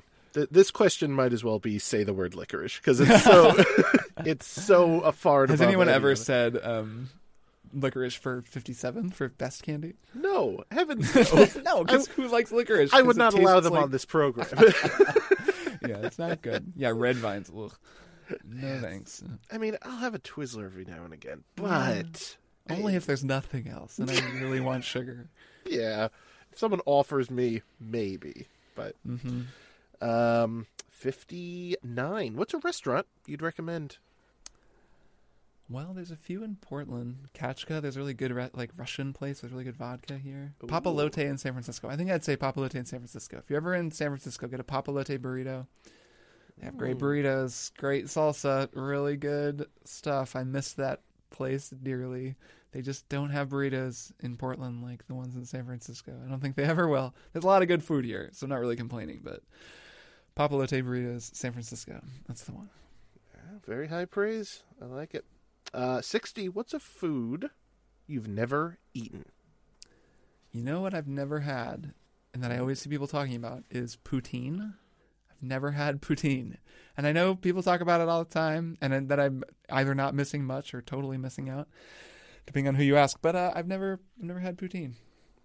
I, I went up to Toronto uh, a couple summers ago, and Yeah. that was the first place I had. Or the, yeah, the first place that I had it because it's kind of a Canadian delicacy in, sure. a, in, a, in a lot of ways. Uh, it's real good. Yeah, I was gonna say how how was it? It was good. But I mean, it's it's cheese and gravy and carbs. It's like Right, how can you possibly go bad? Like you could serve that in a Exactly, shoe, and I'd probably give it a four out of five stars. You know, uh-huh, um, uh-huh. but yeah, worth worth trying for sure. all right, probably one day. Uh, Sixty-one. What's the strangest food that you have eaten? Um, I think I ate pig's feet at dim sum once. Um, Hmm. in San, this is when I lived in the Bay Area, and we went to dim sum at a pretty legit place, and they had pig's feet, and I ate it. And um, the we were with a, a, a bunch of our uh, Chinese friends who are very familiar with what happens when you bring white people to dim sum, and they were thrilled that I ate the pig's foot. It was a it was a big moment because I think no one really ever eats the pig's foot, and I ate it.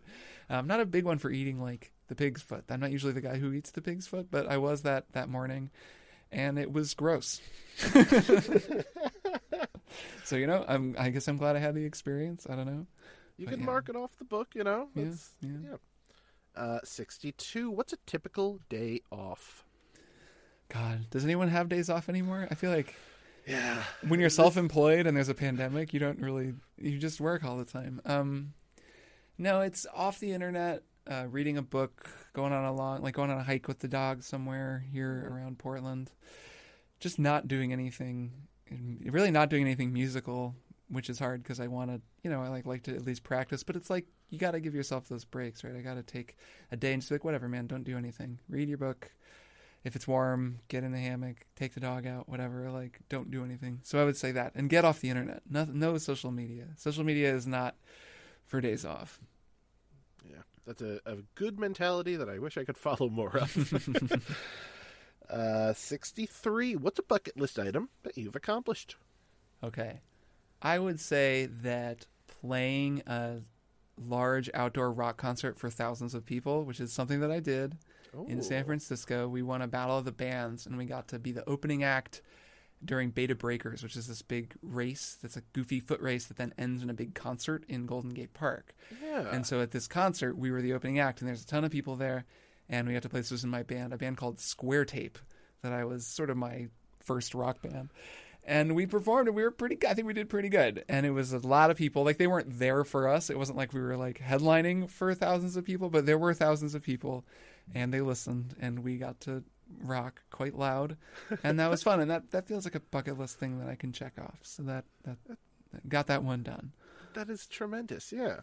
Because there definitely cool. are those kind of concerts where, and I'm not saying this happened, I I don't want to overinflate No, your no, ego, no. but like there are times where, hey, the opening act, I didn't come for them, but like I'm writing their name down in my phone to check them out later Yeah. because this is more impressive than I thought they would be. It's rare, you know, and I, I, I'm assuming we picked up some fans from that. Like we were sort of, we were only around for a few years, but uh, I do, I feel like being an opening act is a really difficult position to be in because no one wants to hear you. Like, no one. You're you're not even there for a reason. But especially lately, like in there's a great music scene here in Portland, and I'll go see it's usually you know a friend of mine who used to live here is now on tour with a band, and I'll go see them, and almost always actually when it's a kind of smaller group of like really good musicians, the opening band will also just be amazing. So Yeah. when it's on that scale, it's almost always good. And then when it's on a bigger scale, you're almost like, "Shut up! I want to see Andrew Bird. I don't care like who you are." Um, so it, it is very variable. But being an opening act has got to be tough. Like if you're touring, I've always, you know, so I always try to give the opener my attention. But in this case, yeah, I think it was it was cool, and we were mostly just psyched because it was like this huge stage, and you know, we got to get up there and do our thing. That's awesome. Uh, 64 bucket list item you probably won't accomplish? Um, so I have, as I have now crested forty, um, I am never going to run a marathon. I I was a big runner for a long time. I've stopped running a while ago. I saw what it did to my parents' joints. They were runners their whole lives too, and I'm more like, you know what? I'm going to be a walker. I'm going to be I'm going to be a swimmer if I can ever find a regular pool to go to. But I'm never going to run a marathon. I don't think. And that does feel like one of those accomplishments that would probably be pretty cool to do. Uh, like if I, you know, could really like the training and the whole thing, but it's so hard on your body. It's so hard in so many ways that I just think it's never going to happen. So I've given up on that one. Yeah, that's that's fair. I've done a 5K and I feel like I'm about Yeah. good. That's Like, enough. That's enough. I get it. yeah. Uh, 65, dubbed by previous guests the realist question of the Hmm. bunch. Name of a friend you don't keep in contact with but regret it. Yeah, this one is pretty real. Um, I have a few of these. I'll just pick. I have a friend named Darren who I went to grade school and high school with. We were best buds. I had a great group of friends in high school and and, and when we were younger. Just wonderful people. There was a whole group of girls that we were all that we had a smaller group of guys and a big group of girls, and we were all really close with one another. And there was some like intergroup dating, but it was much more just like everyone was friends. Yeah. And I think I learned a lot about just like how to be an okay dude from that group of people. It was just it was a really special thing. They were all really special. We were all in band together. Some of them actually have gone on to be professional musicians. Um, but all are just were wonderful people. And then I I I was I'm I've been lucky with the people that I've been friends with because I also had a great group of of friends, mostly guys, that I was in jazz school with, and I've stayed in touch with them. But I've kind of lost touch with a lot of my high school friends. Um, just through sort of negligence on my part, I think. It's like it's just mm. hard to keep in touch with everybody and life goes on and then you just kind of like I got off Facebook a while ago, so I'm not even on there, so I don't see anyone that way and like I don't Yeah. think any of them really use Twitter. So it's kind of well, and I don't use Twitter anymore. So it's kind of like all of those nice little technological aids are gone. And my friend Darren and I were really close. There was this period of time where we would just write these big long emails to one another, and I'll hear what he's what he's up to, but we haven't talked in a long time. And I've always think about emailing him, just be like, "Hey man, like what's up?" and then writing a massive email. And I don't know, maybe he'd be like, "This is weird. I haven't heard from you in like ten years." But maybe he'd be like, "Oh, Kirk, hey, what's up?" Who knows?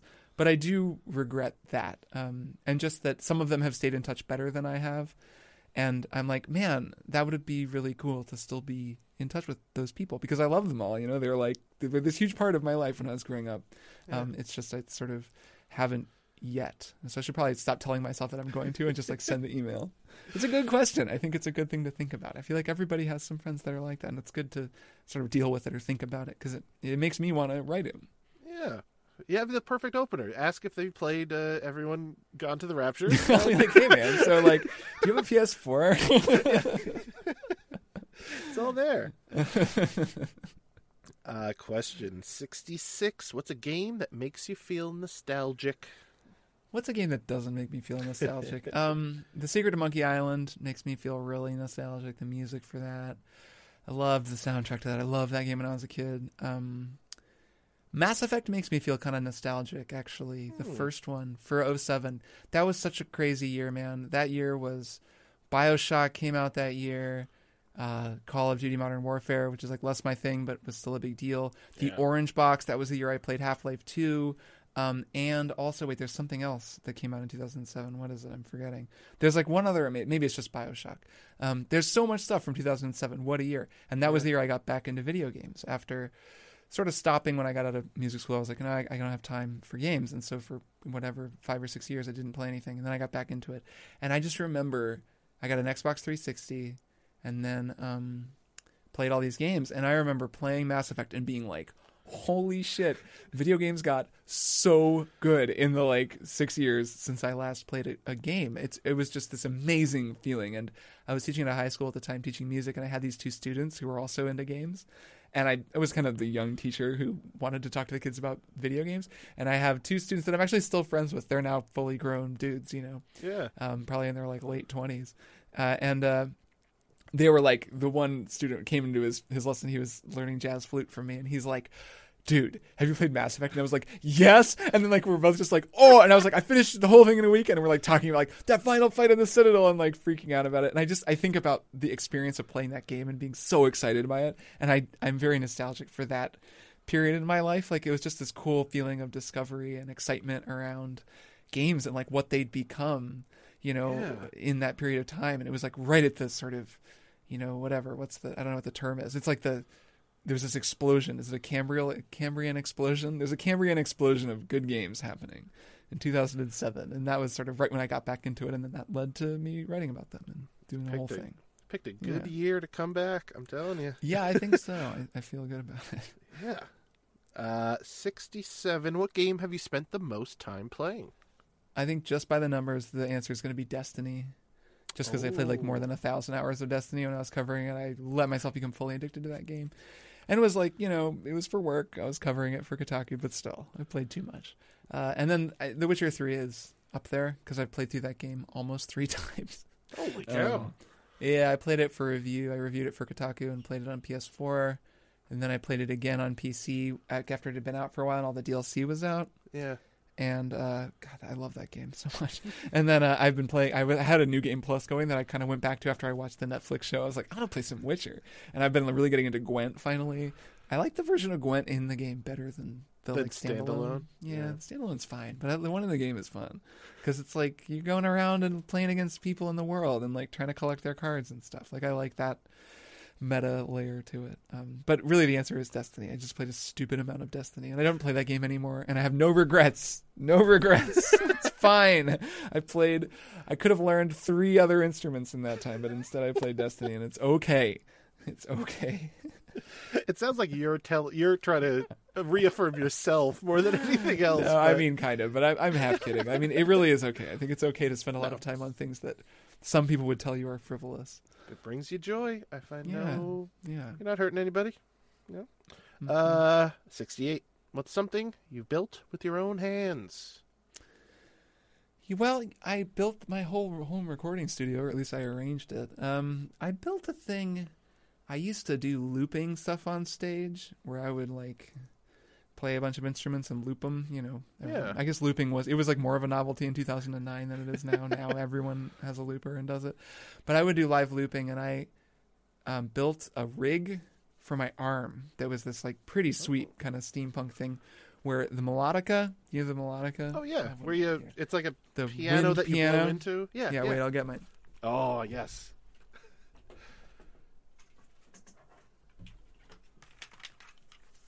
Here, I can play some melodica for Oh, listeners, this amazing! I have it right here. Here we go. All right. So that's a melodica. They're so cool. It's like the coolest instrument in the world. It sounds like a harmonica. You play it like a wind instrument. It has a hose that comes out of it. They're the best. Um, and I loved to use that thing for looping. I would like loop a guitar line and then play melodica over it and then play some clarinet. But I needed to be able to get to them all. So I built this contraption that isn't set up right now, but I called it the arm melodica because it allowed me to mount um, this melodica on my arm.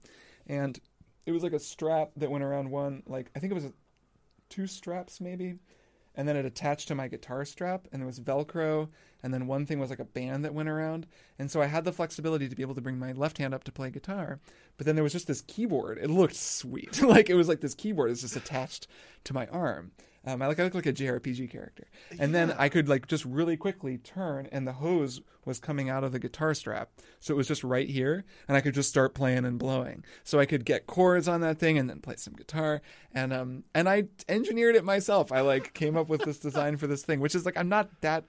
De- like I'm not that handy with building stuff in that way, but I felt pretty good about it. I made it work. Um, so I'll say that our melodica is. I haven't patented it, but I probably should. I'm sure people are hot to steal this idea now that I've described it. I think it is absolutely brilliant. If, if I would go to this band, the arm it was, it was fun. I gotta, do, I gotta, yeah, I gotta do some more. Live looping is terrifying, man, because you make one mistake and then it comes back at you over and over again. You know, Oh, That's right. I couldn't even. Um, I think I- I think- act. Reggie Watts introduced me to that. Like I, He's I saw him- amazing, man. Oh, I saw he him is- do I a got show the of it, looper that he uses. That Oh, really? One. Oh, yeah, I've awesome. never seen him live. So you saw him live? No, I wish. I, I, I saw him on YouTube and it Oh, was yeah, like, yeah, what yeah. is what magic is he doing here? He uses this thing. It's the boss. I think it's RC505. It's called because I've been like building a whole looping thing. It's COVID, so I'm like, what? A, I'm not gonna play with other people. Yeah. Might as well like play with a hundred copies of myself. and um, he is killer with that thing. That it lets you do so much cool stuff with your voice. If you just plug a mic in, you can do all these like effects and like loop them, and it lets you have five simultaneous loops going. That thing is amazing, and he is really really good at it. Um, yeah. Man, Saint Vincent, she's amazing. Andrew Bird is another one of my musical heroes. He's an incredible looper. Yeah, I opened a show looping. Like one of the biggest shows I've ever done, a CD release party in like 2009. I walk out on stage with this whole big band, and I like just go at the very beginning when I'm at my most n- nervous, and it went fine. I think it's on it's on YouTube, um, and it uh, I think it's still public on my channel. And it's I did this whole thing where I like built a whole loop. I look at back at that now and I watch that. I'm like, I cannot believe you did that. What were you thinking? Like, start with something easy. Like, don't start with a friggin' high wire act where you're playing five instruments and like looping and man. Um, but it's fun and people like it because it's fun to watch. You know, it's a fun Yeah. thing. So our melodica, I was wearing it in that video actually. I think I had it on. Oh yes. There's a YouTube video of me using the arm melodica. The song is called Happy Pants. It's just like a stupid melody that I wrote. It's like really catchy, dumb melody over this thing that then kind of loops over and over and over again. Oh, I can't wait to see this whole thing. I, I love it. I love it all. Uh, where were we? Okay, well, 68. Uh, 69. Best pickup line. Okay. I have never picked someone up at a bar or in public, really, and am now in a committed long term relationship, so I don't see that in my future. I would say, though, that my, the best pickup line you could do, and maybe this isn't really the spirit of the question, because you're looking for, like, are those space pants because your butt's out of this world? Like, none of those are going to work.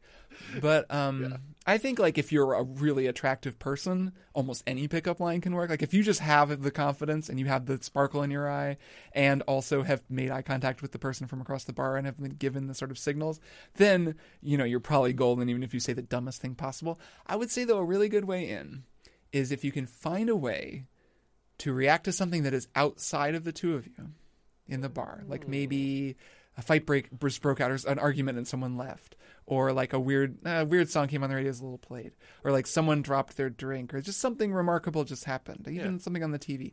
If you can find a way to react to that that lets you get an initial sense of like, is there a signal from this person like that it's okay for me to talk to them, and then just ask like a question about the person and then actually listen.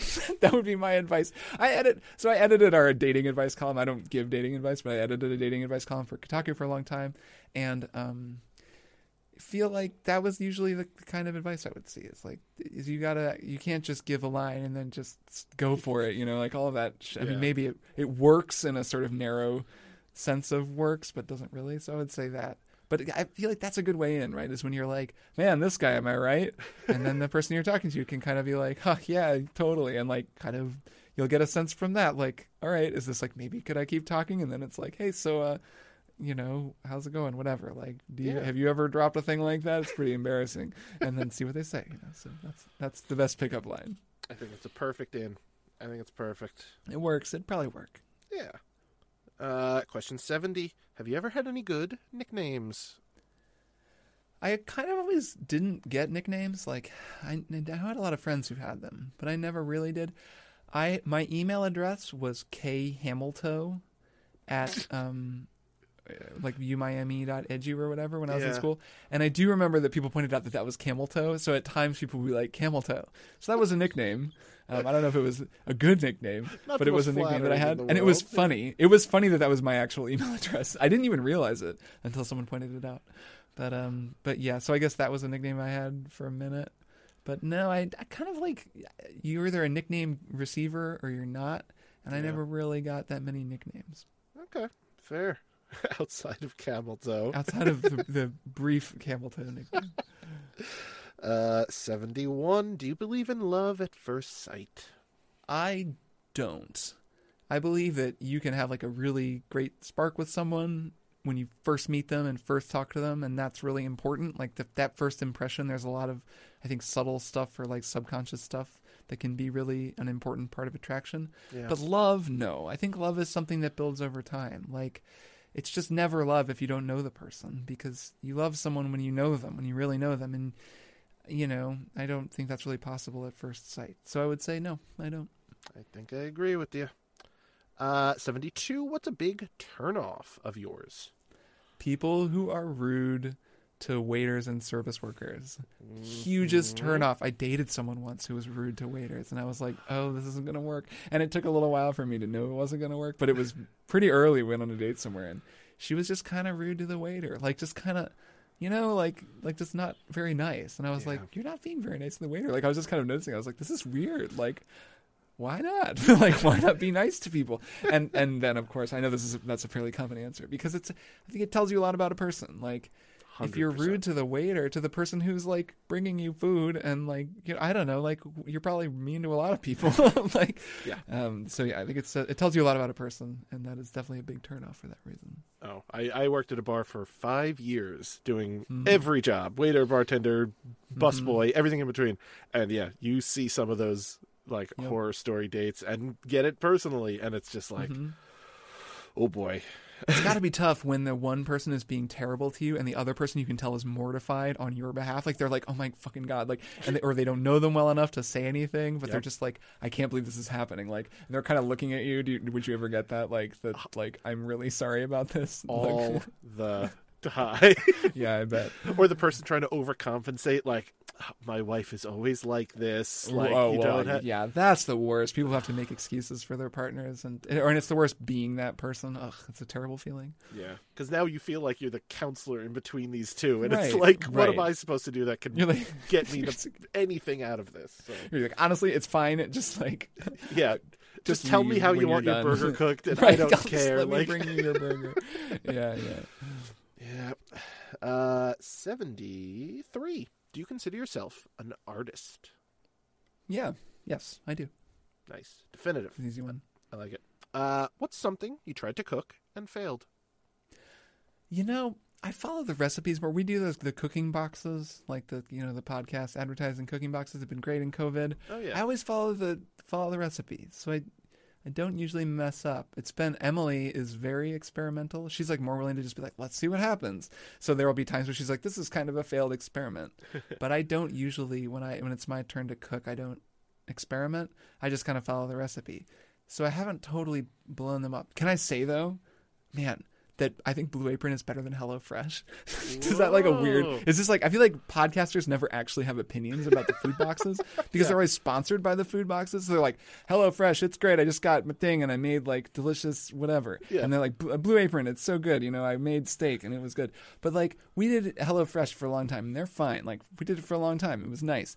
But then we decided to try Blue Apron. They're better. I just I'm gonna say I think they're better. Their food's better. Like it's like kind of healthier, a little less butter and everything, and like Hey. just more interesting flavors. It could be recency bias because we had we kind of got sick of all like hello. You run out of things from any of these services. Start repeating.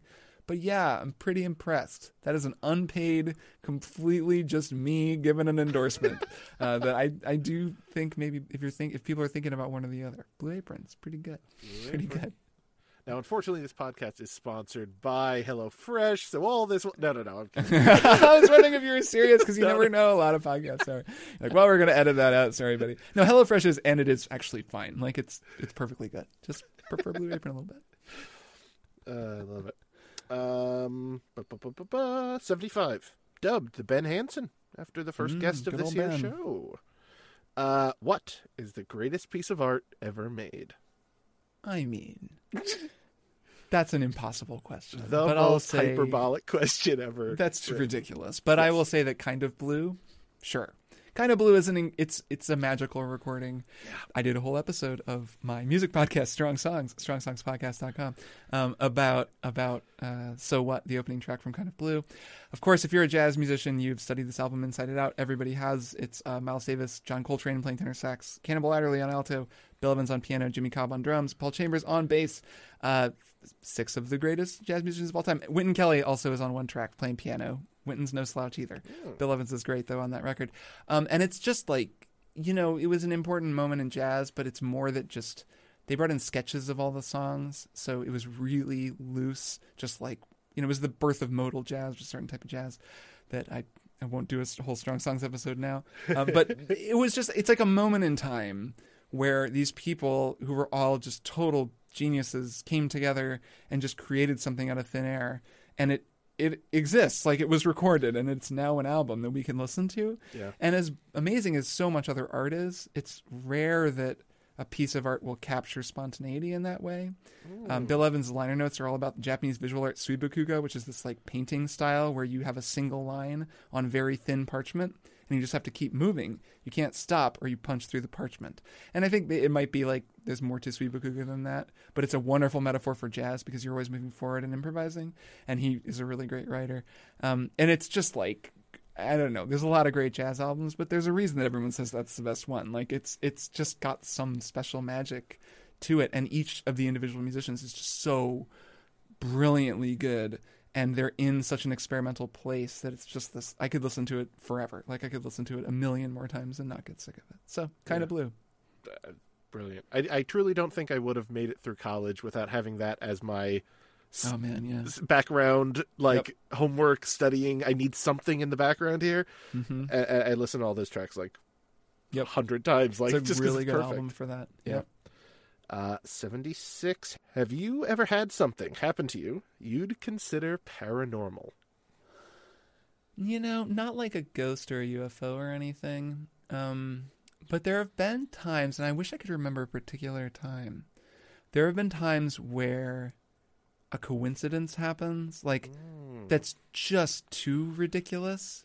You know, and I'm sure everyone has had this the really uncanny thing where you talk about something and then it happens, then it happens again, and then like whatever, like a lyric about it in a song you've never heard before plays, and then that night on TV, and it just like it's like six things stack on top of each other, and you're like, what the fuck is going on? Am I in the Truman Show? Like, is the Matrix glitching? Like, and Yeah. you really start to feel freaked out, and I can't remember the particulars, but that has happened to me a few times where I'm like, all right, I mean, there are layers of this existence that defy human understanding and like sometimes those things sort of underline my overall belief that like of course there are things that we don't understand just because there always have been there always will be Yeah. and that and and that feels paranormal to me in that it's like outside of what we call normal so maybe that counts I adore those kind of moments. Like thinking Yeah. back on like the butterfly effect of things that had to happen for all those. yes and It's- yes I love it kind of messes with your mind it makes you feel very small but in a cool way Uh, 77. Would you ever use a Ouija board? yeah we i owned a ouija board as a kid so yes of course definitely 78. Simply, why? Why? Um, because we're here, so we might as well. I like it. Uh, 79. If given the chance, when would you time travel to? Uh, is this to visit or to live? I would say visit. I'm gonna say ancient Greece. That would be pretty cool to Hmm. visit ancient Greece. I've been, you know, uh, Assassin's Creed Odyssey, Hades, uh, whatever the one in, with with the terrible name, Phoenix Immortals. Oh, right. A lot Uh, of yeah. great game, bad name, um, or fun game. Great, maybe not, but fun. Um, but I- I feel like ancient Greece is a really fascinating time, um, for for a lot of reasons. And I would want to, I guess, have a Babel fish or something that let me speak the language. Uh, but but yeah, ancient Greece, that'd be cool to see. That'd be, yeah. Excellent, excellent. Question 80. Have you ever made a sudden, dramatic change to your lifestyle and stuck to it? Yeah, I do this sometimes actually. Like I'll just be like, I'm gonna do something completely new, and I always my my plan is I'm always like I'm gonna do it for a week and see how it feels at the end of the week, Hmm, and then if I like it, I'll stick with it.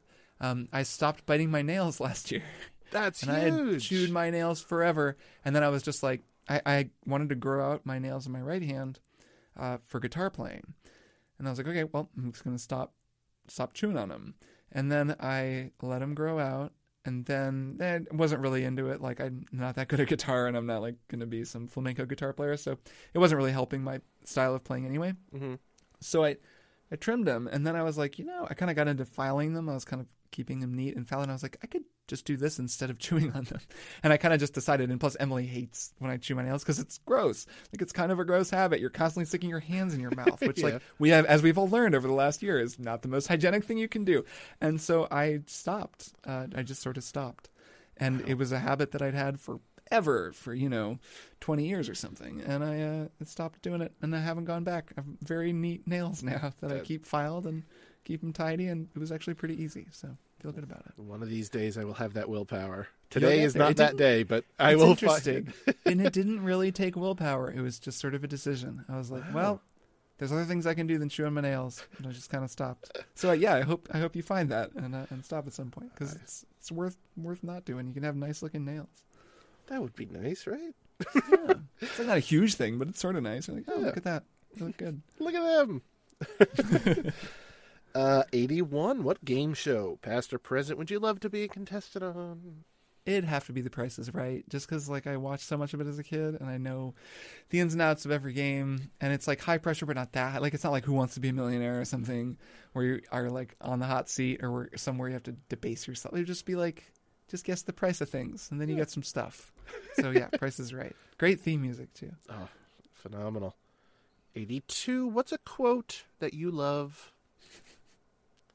um okay i wrote this i'm going to write this down to get it right Many shubs and Zuuls knew what it was to be roasted in the belly of the Sloar that day, I can tell you. that is a quote that I love. That is Lewis from Ghostbusters explaining uh, what happened when I think it was the last time that Gozer rose. Um, and he, he says it, it's the, one of the greatest, Rick Moranis, one of the greatest line deliveries during the scene where they're like interrogating him when he's like rubbing the pizza on his face. And they can see in the little scanner that he's actually a terror dog. Inside of him, he has this demon in him. Yeah. And he says, Many shubs and Zuuls knew what it was to be roasted in the belly of the Sloar that day, I can tell you. And it's just, it rules on multiple levels. It's a great delivery, great performance, captures a lot of what I like about, especially the first Ghostbusters, because it's like Dan Aykroyd's weird obsession with this actual stuff. And Tobin's spirit guide and the like way they invented slash didn't invent but just popularize all of these out there theories. Yeah. And it just has this commitment to this broader world where you don't know what a shuv or a Zuul is, like, and what it is to be roasted in the belly of a Sloar. Like, oh, it's like I think it's that Gozer took the form of a Sloar, and you know what a Sloar is. And then when Gozer does turn up, it's um, or it's like the friggin' Stay Puft Marshmallow Man. Like it's the silliest thing in the world in the movie. but that so who knows what a Sloar was? Maybe it was like the equivalent of a Stay Puft Marshmallow Man for whatever the Sumerian time Yeah. period that was.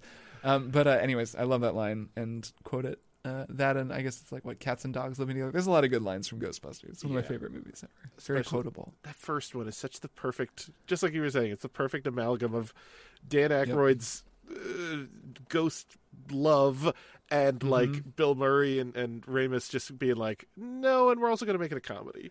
right, and like them really understanding what's funny, and like Yeah. how Venkman's character is kind of like not into it the whole time, and it works so well. It's it's it's a nearly perfect movie. That movie should never have existed. It's one of those lightning in a bottle things Yeah. that just is like magic on every level, and uh, yeah, it's really good. oh, phenomenal. Uh, 83. What's the best shirt that you own? All right. Um, I have a shirt that I don't think you can buy anymore that they made right, I think it was right before Gawker, where I used to work at Kotaku, was destroyed by Peter Thiel and Hulk Hogan in this whole travesty of justice hmm. that has been very well documented on the internet and that was infuriating to live through. And we made these shirts that just are like the, the Helvetica and shirts, oh, and yeah. it's just like Gawker and Deadspin and Jezebel and Kotaku and Lifehacker and Jalopnik. I think I hope I didn't leave any out. And it's like just all of the sites that were there at the time. And then since then, Gawker was destroyed by Thiel, sold, bought by Univision. Gawker.com was shut down. It's been a whole shit show. Then they were sold by Univision. Everybody's left. It's a shell of its. It's so tragic what happened. But that shirt like stands as this like testament to what those sites were, which I know a lot of people like hate them for various reasons, but they were important and good and the people who wrote there were awesome and like it sucks that they don't exist anymore even though those writers are all still out there causing trouble in mostly good ways. Um, and so i love that i own that shirt. It feels like a piece of history that i was like a part of like in a kind of tangential way like i was there but i wasn't like at deadspin or gawker. We weren't the cool kids. We were kotaku but we were there and it was like we were still all going through it together. And um, it was a wild thing to go through. And i was very proud to work with all those people when i did. Oh, that's fantastic. Uh, 84, would you change your middle name? i would not my middle name is carlson that's my mother's maiden name and uh, no to honor my mother i would keep i would keep her middle name I like it. Uh, 85, what's a good impression you can do? I don't do good like spoken impressions, but I do really good written impressions of video game PR speak and like dev speak. Like like I can do an interview of like a kind of puffed up game developer giving an interview about how great their project is. Yeah. Like I'll be writing it and I and it's like uncanny. Like anytime I start doing it, like Maddie always is always mildly freaked out because she's like, "You're too good at this," and it's just because I've read a lot of that stuff and like it's really fun to write in those kinds of voices. So I would say that I can do a very good impression of a like full of himself video game developer. That's so niche. I It is adore niche. it so much. it is, but you know, you you spend eight years working at Kotaku and you encounter a lot of that type, and Yeah. then you you learn that way of speaking for sure.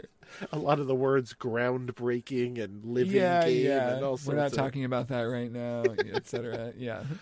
Oh gosh, amazing. Um, bu- bu- bu- bu- 86. Is there a tattoo you wanted to get but are glad you didn't get? No, I don't have any tattoos, and I've always thought about getting one. Um, I've always respected the approach of like when you go through a major life transition, getting a tattoo to mark the occasion. I really Mm. like that, but never done it. So I don't have any tattoos, and I never thought of like came really close to getting one, and then I'm glad I didn't. So no, there aren't any. Gotcha. Uh, 87. How would you describe your 16 year old self? Um, I would say I was naive and well intentioned. I I really wanted to be the best, the best I could be, despite you know the various things I was ignorant of at the time. I think that's very well put. Uh, 88. What's the worst injury you've ever had? Um, I broke a few ribs while riding my bike in San Francisco. Crashed into a parked car, like lost control of my bike, going over some uh, train tracks, like some you know the Muni train. Yeah. and crashed into a parked car and didn't go to the hospital because I was an idiot and was also not really on good health insurance.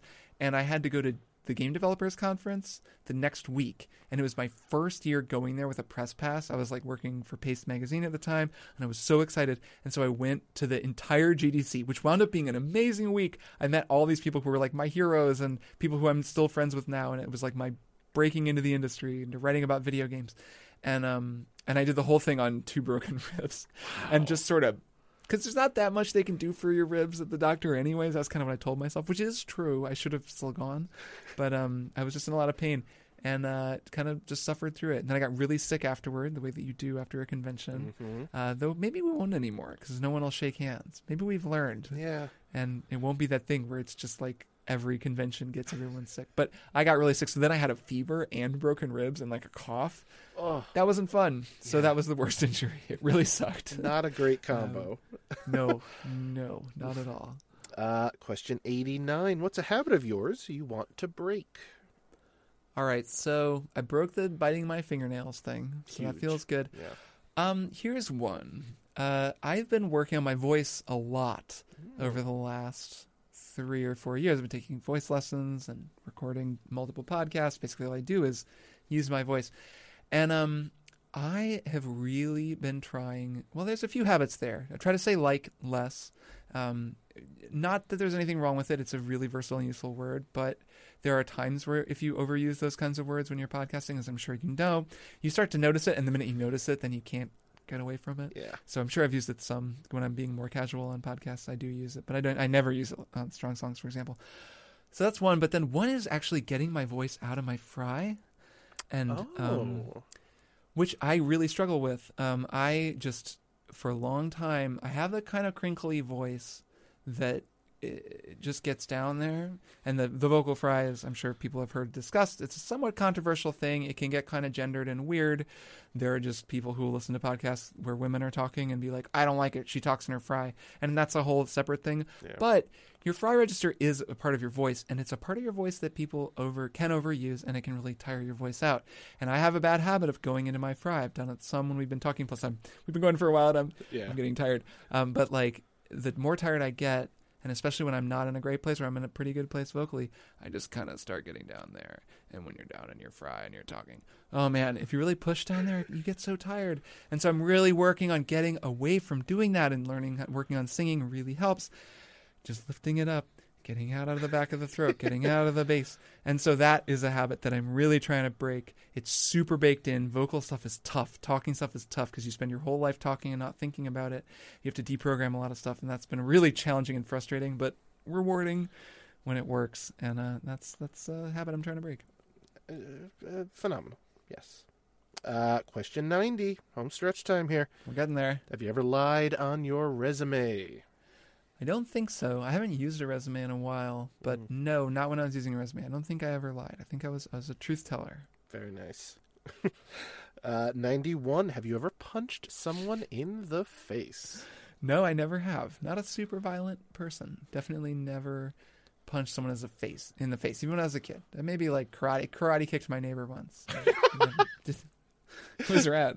Um, uh, but I, uh, he was kind of being a bully. I I like did a karate kick and he fell over and I was like, whoa, it worked.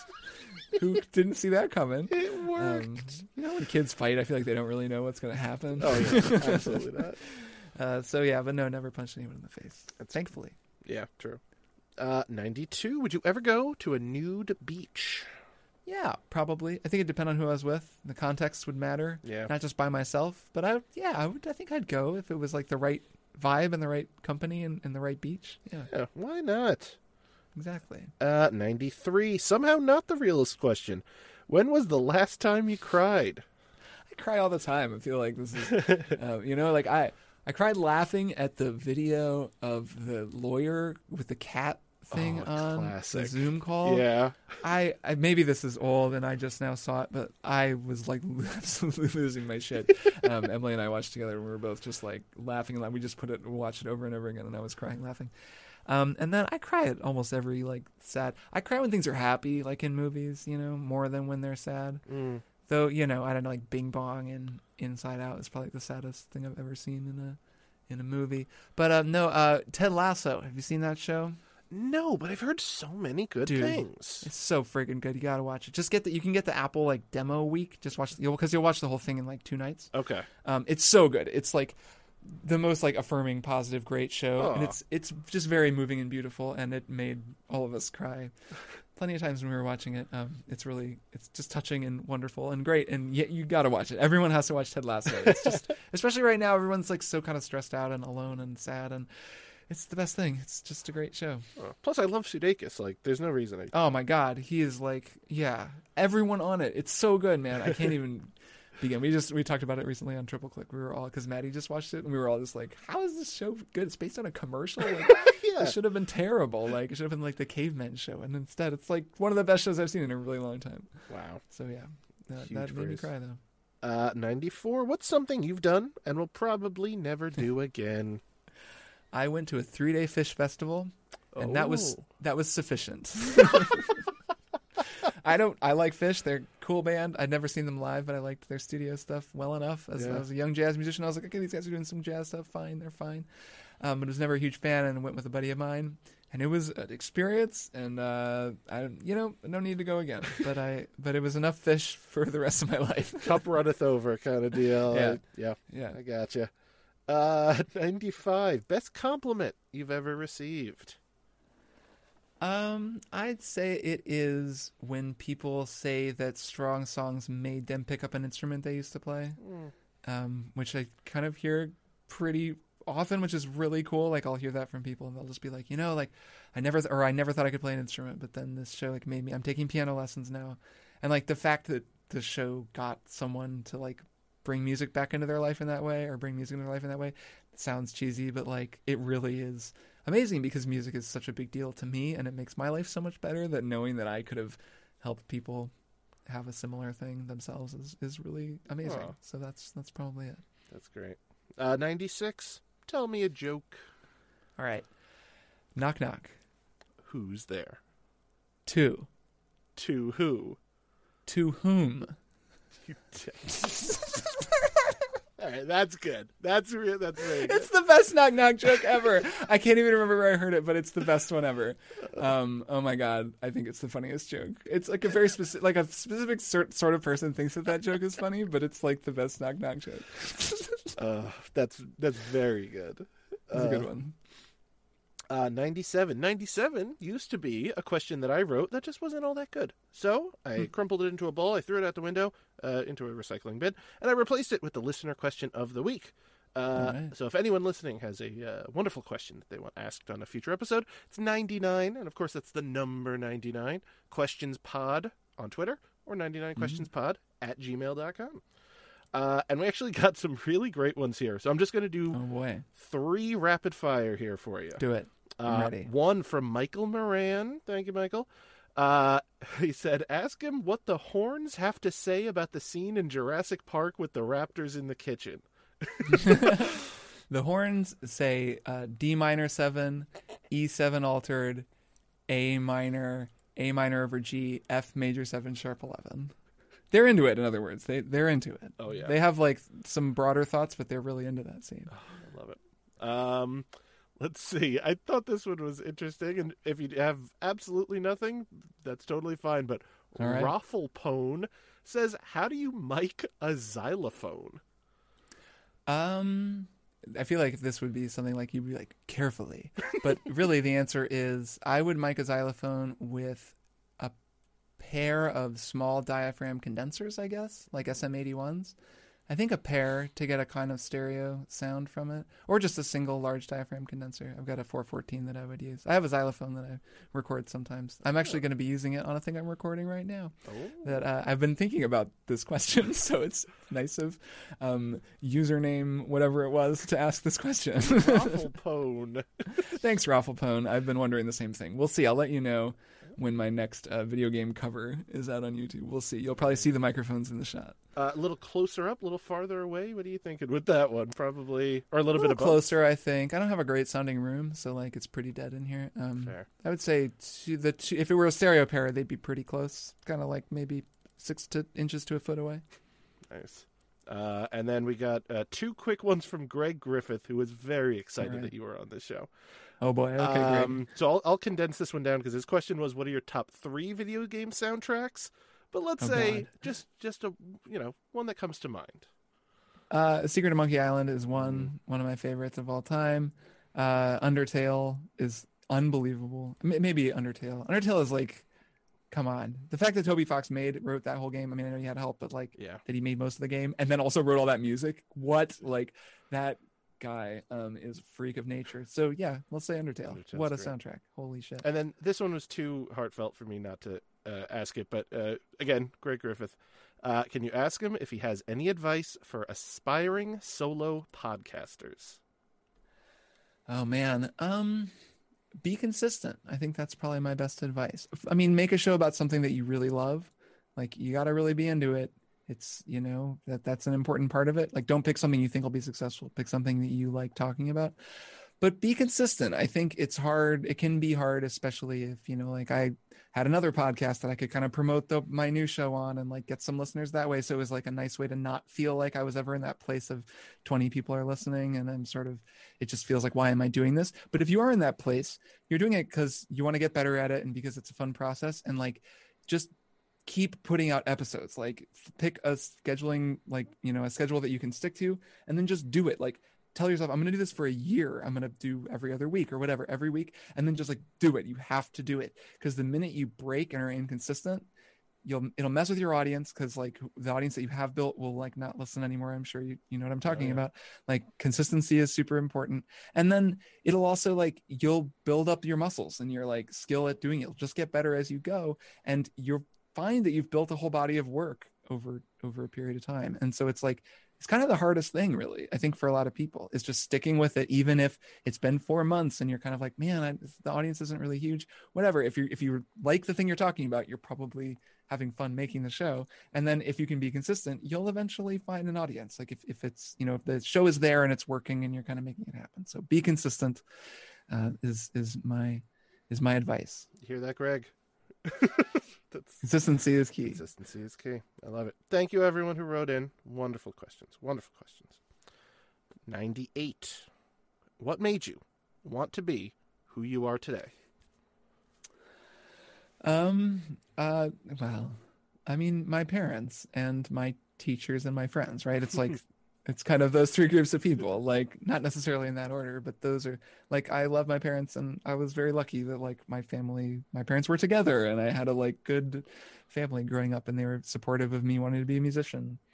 Um. And not everyone has that, and it was really cool. And uh, I had a really great a really great band director in high school. I did an episode interviewing her of Strong Songs, um, and a bunch of really great private instructors. Through they're mostly IU professors that I was like lucky to get to study with, and those teachers also made me who I am. And then I learned more from my friends than anyone else. Like in music school, holy shit! Like it, it you can't. It's tough because like people will ask, "How can you learn music?" And I'm like, "Well, get a private teacher. You know, do this course, learn this thing." But it's really hard to so there's no substitute for have a group of musician friends that you can just sit around with and like play with and learn together and like bounce off of each other like find that which is hard to find like especially as an adult so that was like so formative for me just seeing these other people who were like so amazing at so many other things like that so that also made me who i am so all of those people Yeah. Uh, what a phenomenal answer. And top of the mountaintop, the titular question. 99 99. What do you want to be remembered for? Um, uh, the music I make and the music I help people hear, which they're kind of the same thing, I guess. But I want, I want to be. Rem- I want. I mean, I want to be remembered for the music that I write and make. I'm working on this album, and of course, you know what musician doesn't want to be remembered for their their direct art, but. I'd be fine with it if, if I were remembered by some people just as like they listen to Paranoid Android and they're like, oh yeah, that guy Kirk Hamilton explained to me you know he sort of explained what it is about this song and like what the guitar is doing and what chord they're using here.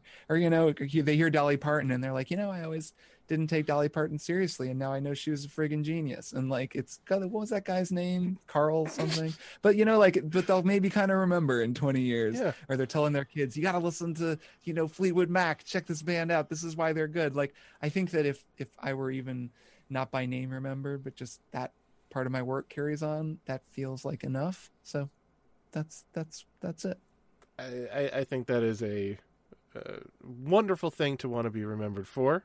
I think that you have uh, just within the small segment of your audience that have reached out to me for these questions. I think that will absolutely pertain to all of them because Hope I know so. they are huge fans, as am I. Oh, And uh, truly, from the bottom of my heart, Kirk, this has been uh, wonderful. Thank you so much for doing this. Uh, of course thank you for it's been my pleasure Oh. I'm, I'm happy to do it this is very fun uh, is there anything, anything at all you want to uh, put into the ears of our wonderful listeners here? Anything you want to plug, promote, whatever the case may be? Their ears are on for you. Uh, I yeah, I would say if if if some of the music stuff I've talked about sounds cool, that you should check out Strong Songs. That's my main labor of love these days, and uh, I love making the show, and it's going well, and people seem to like it. And uh, it's not just for musicians. You don't have to be, you know, you don't have to play an instrument to enjoy it. I don't think. Um, I hear from a lot of people who like it and don't play instruments. So whatever your musical level, I think you dig it. But I, that that's my main thing. And then of course, Triple Click.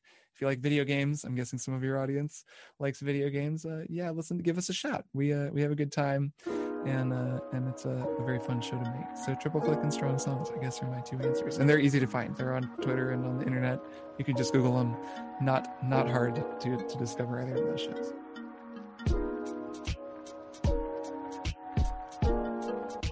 What a treasure. Kirk Hamilton, everybody. How great was he?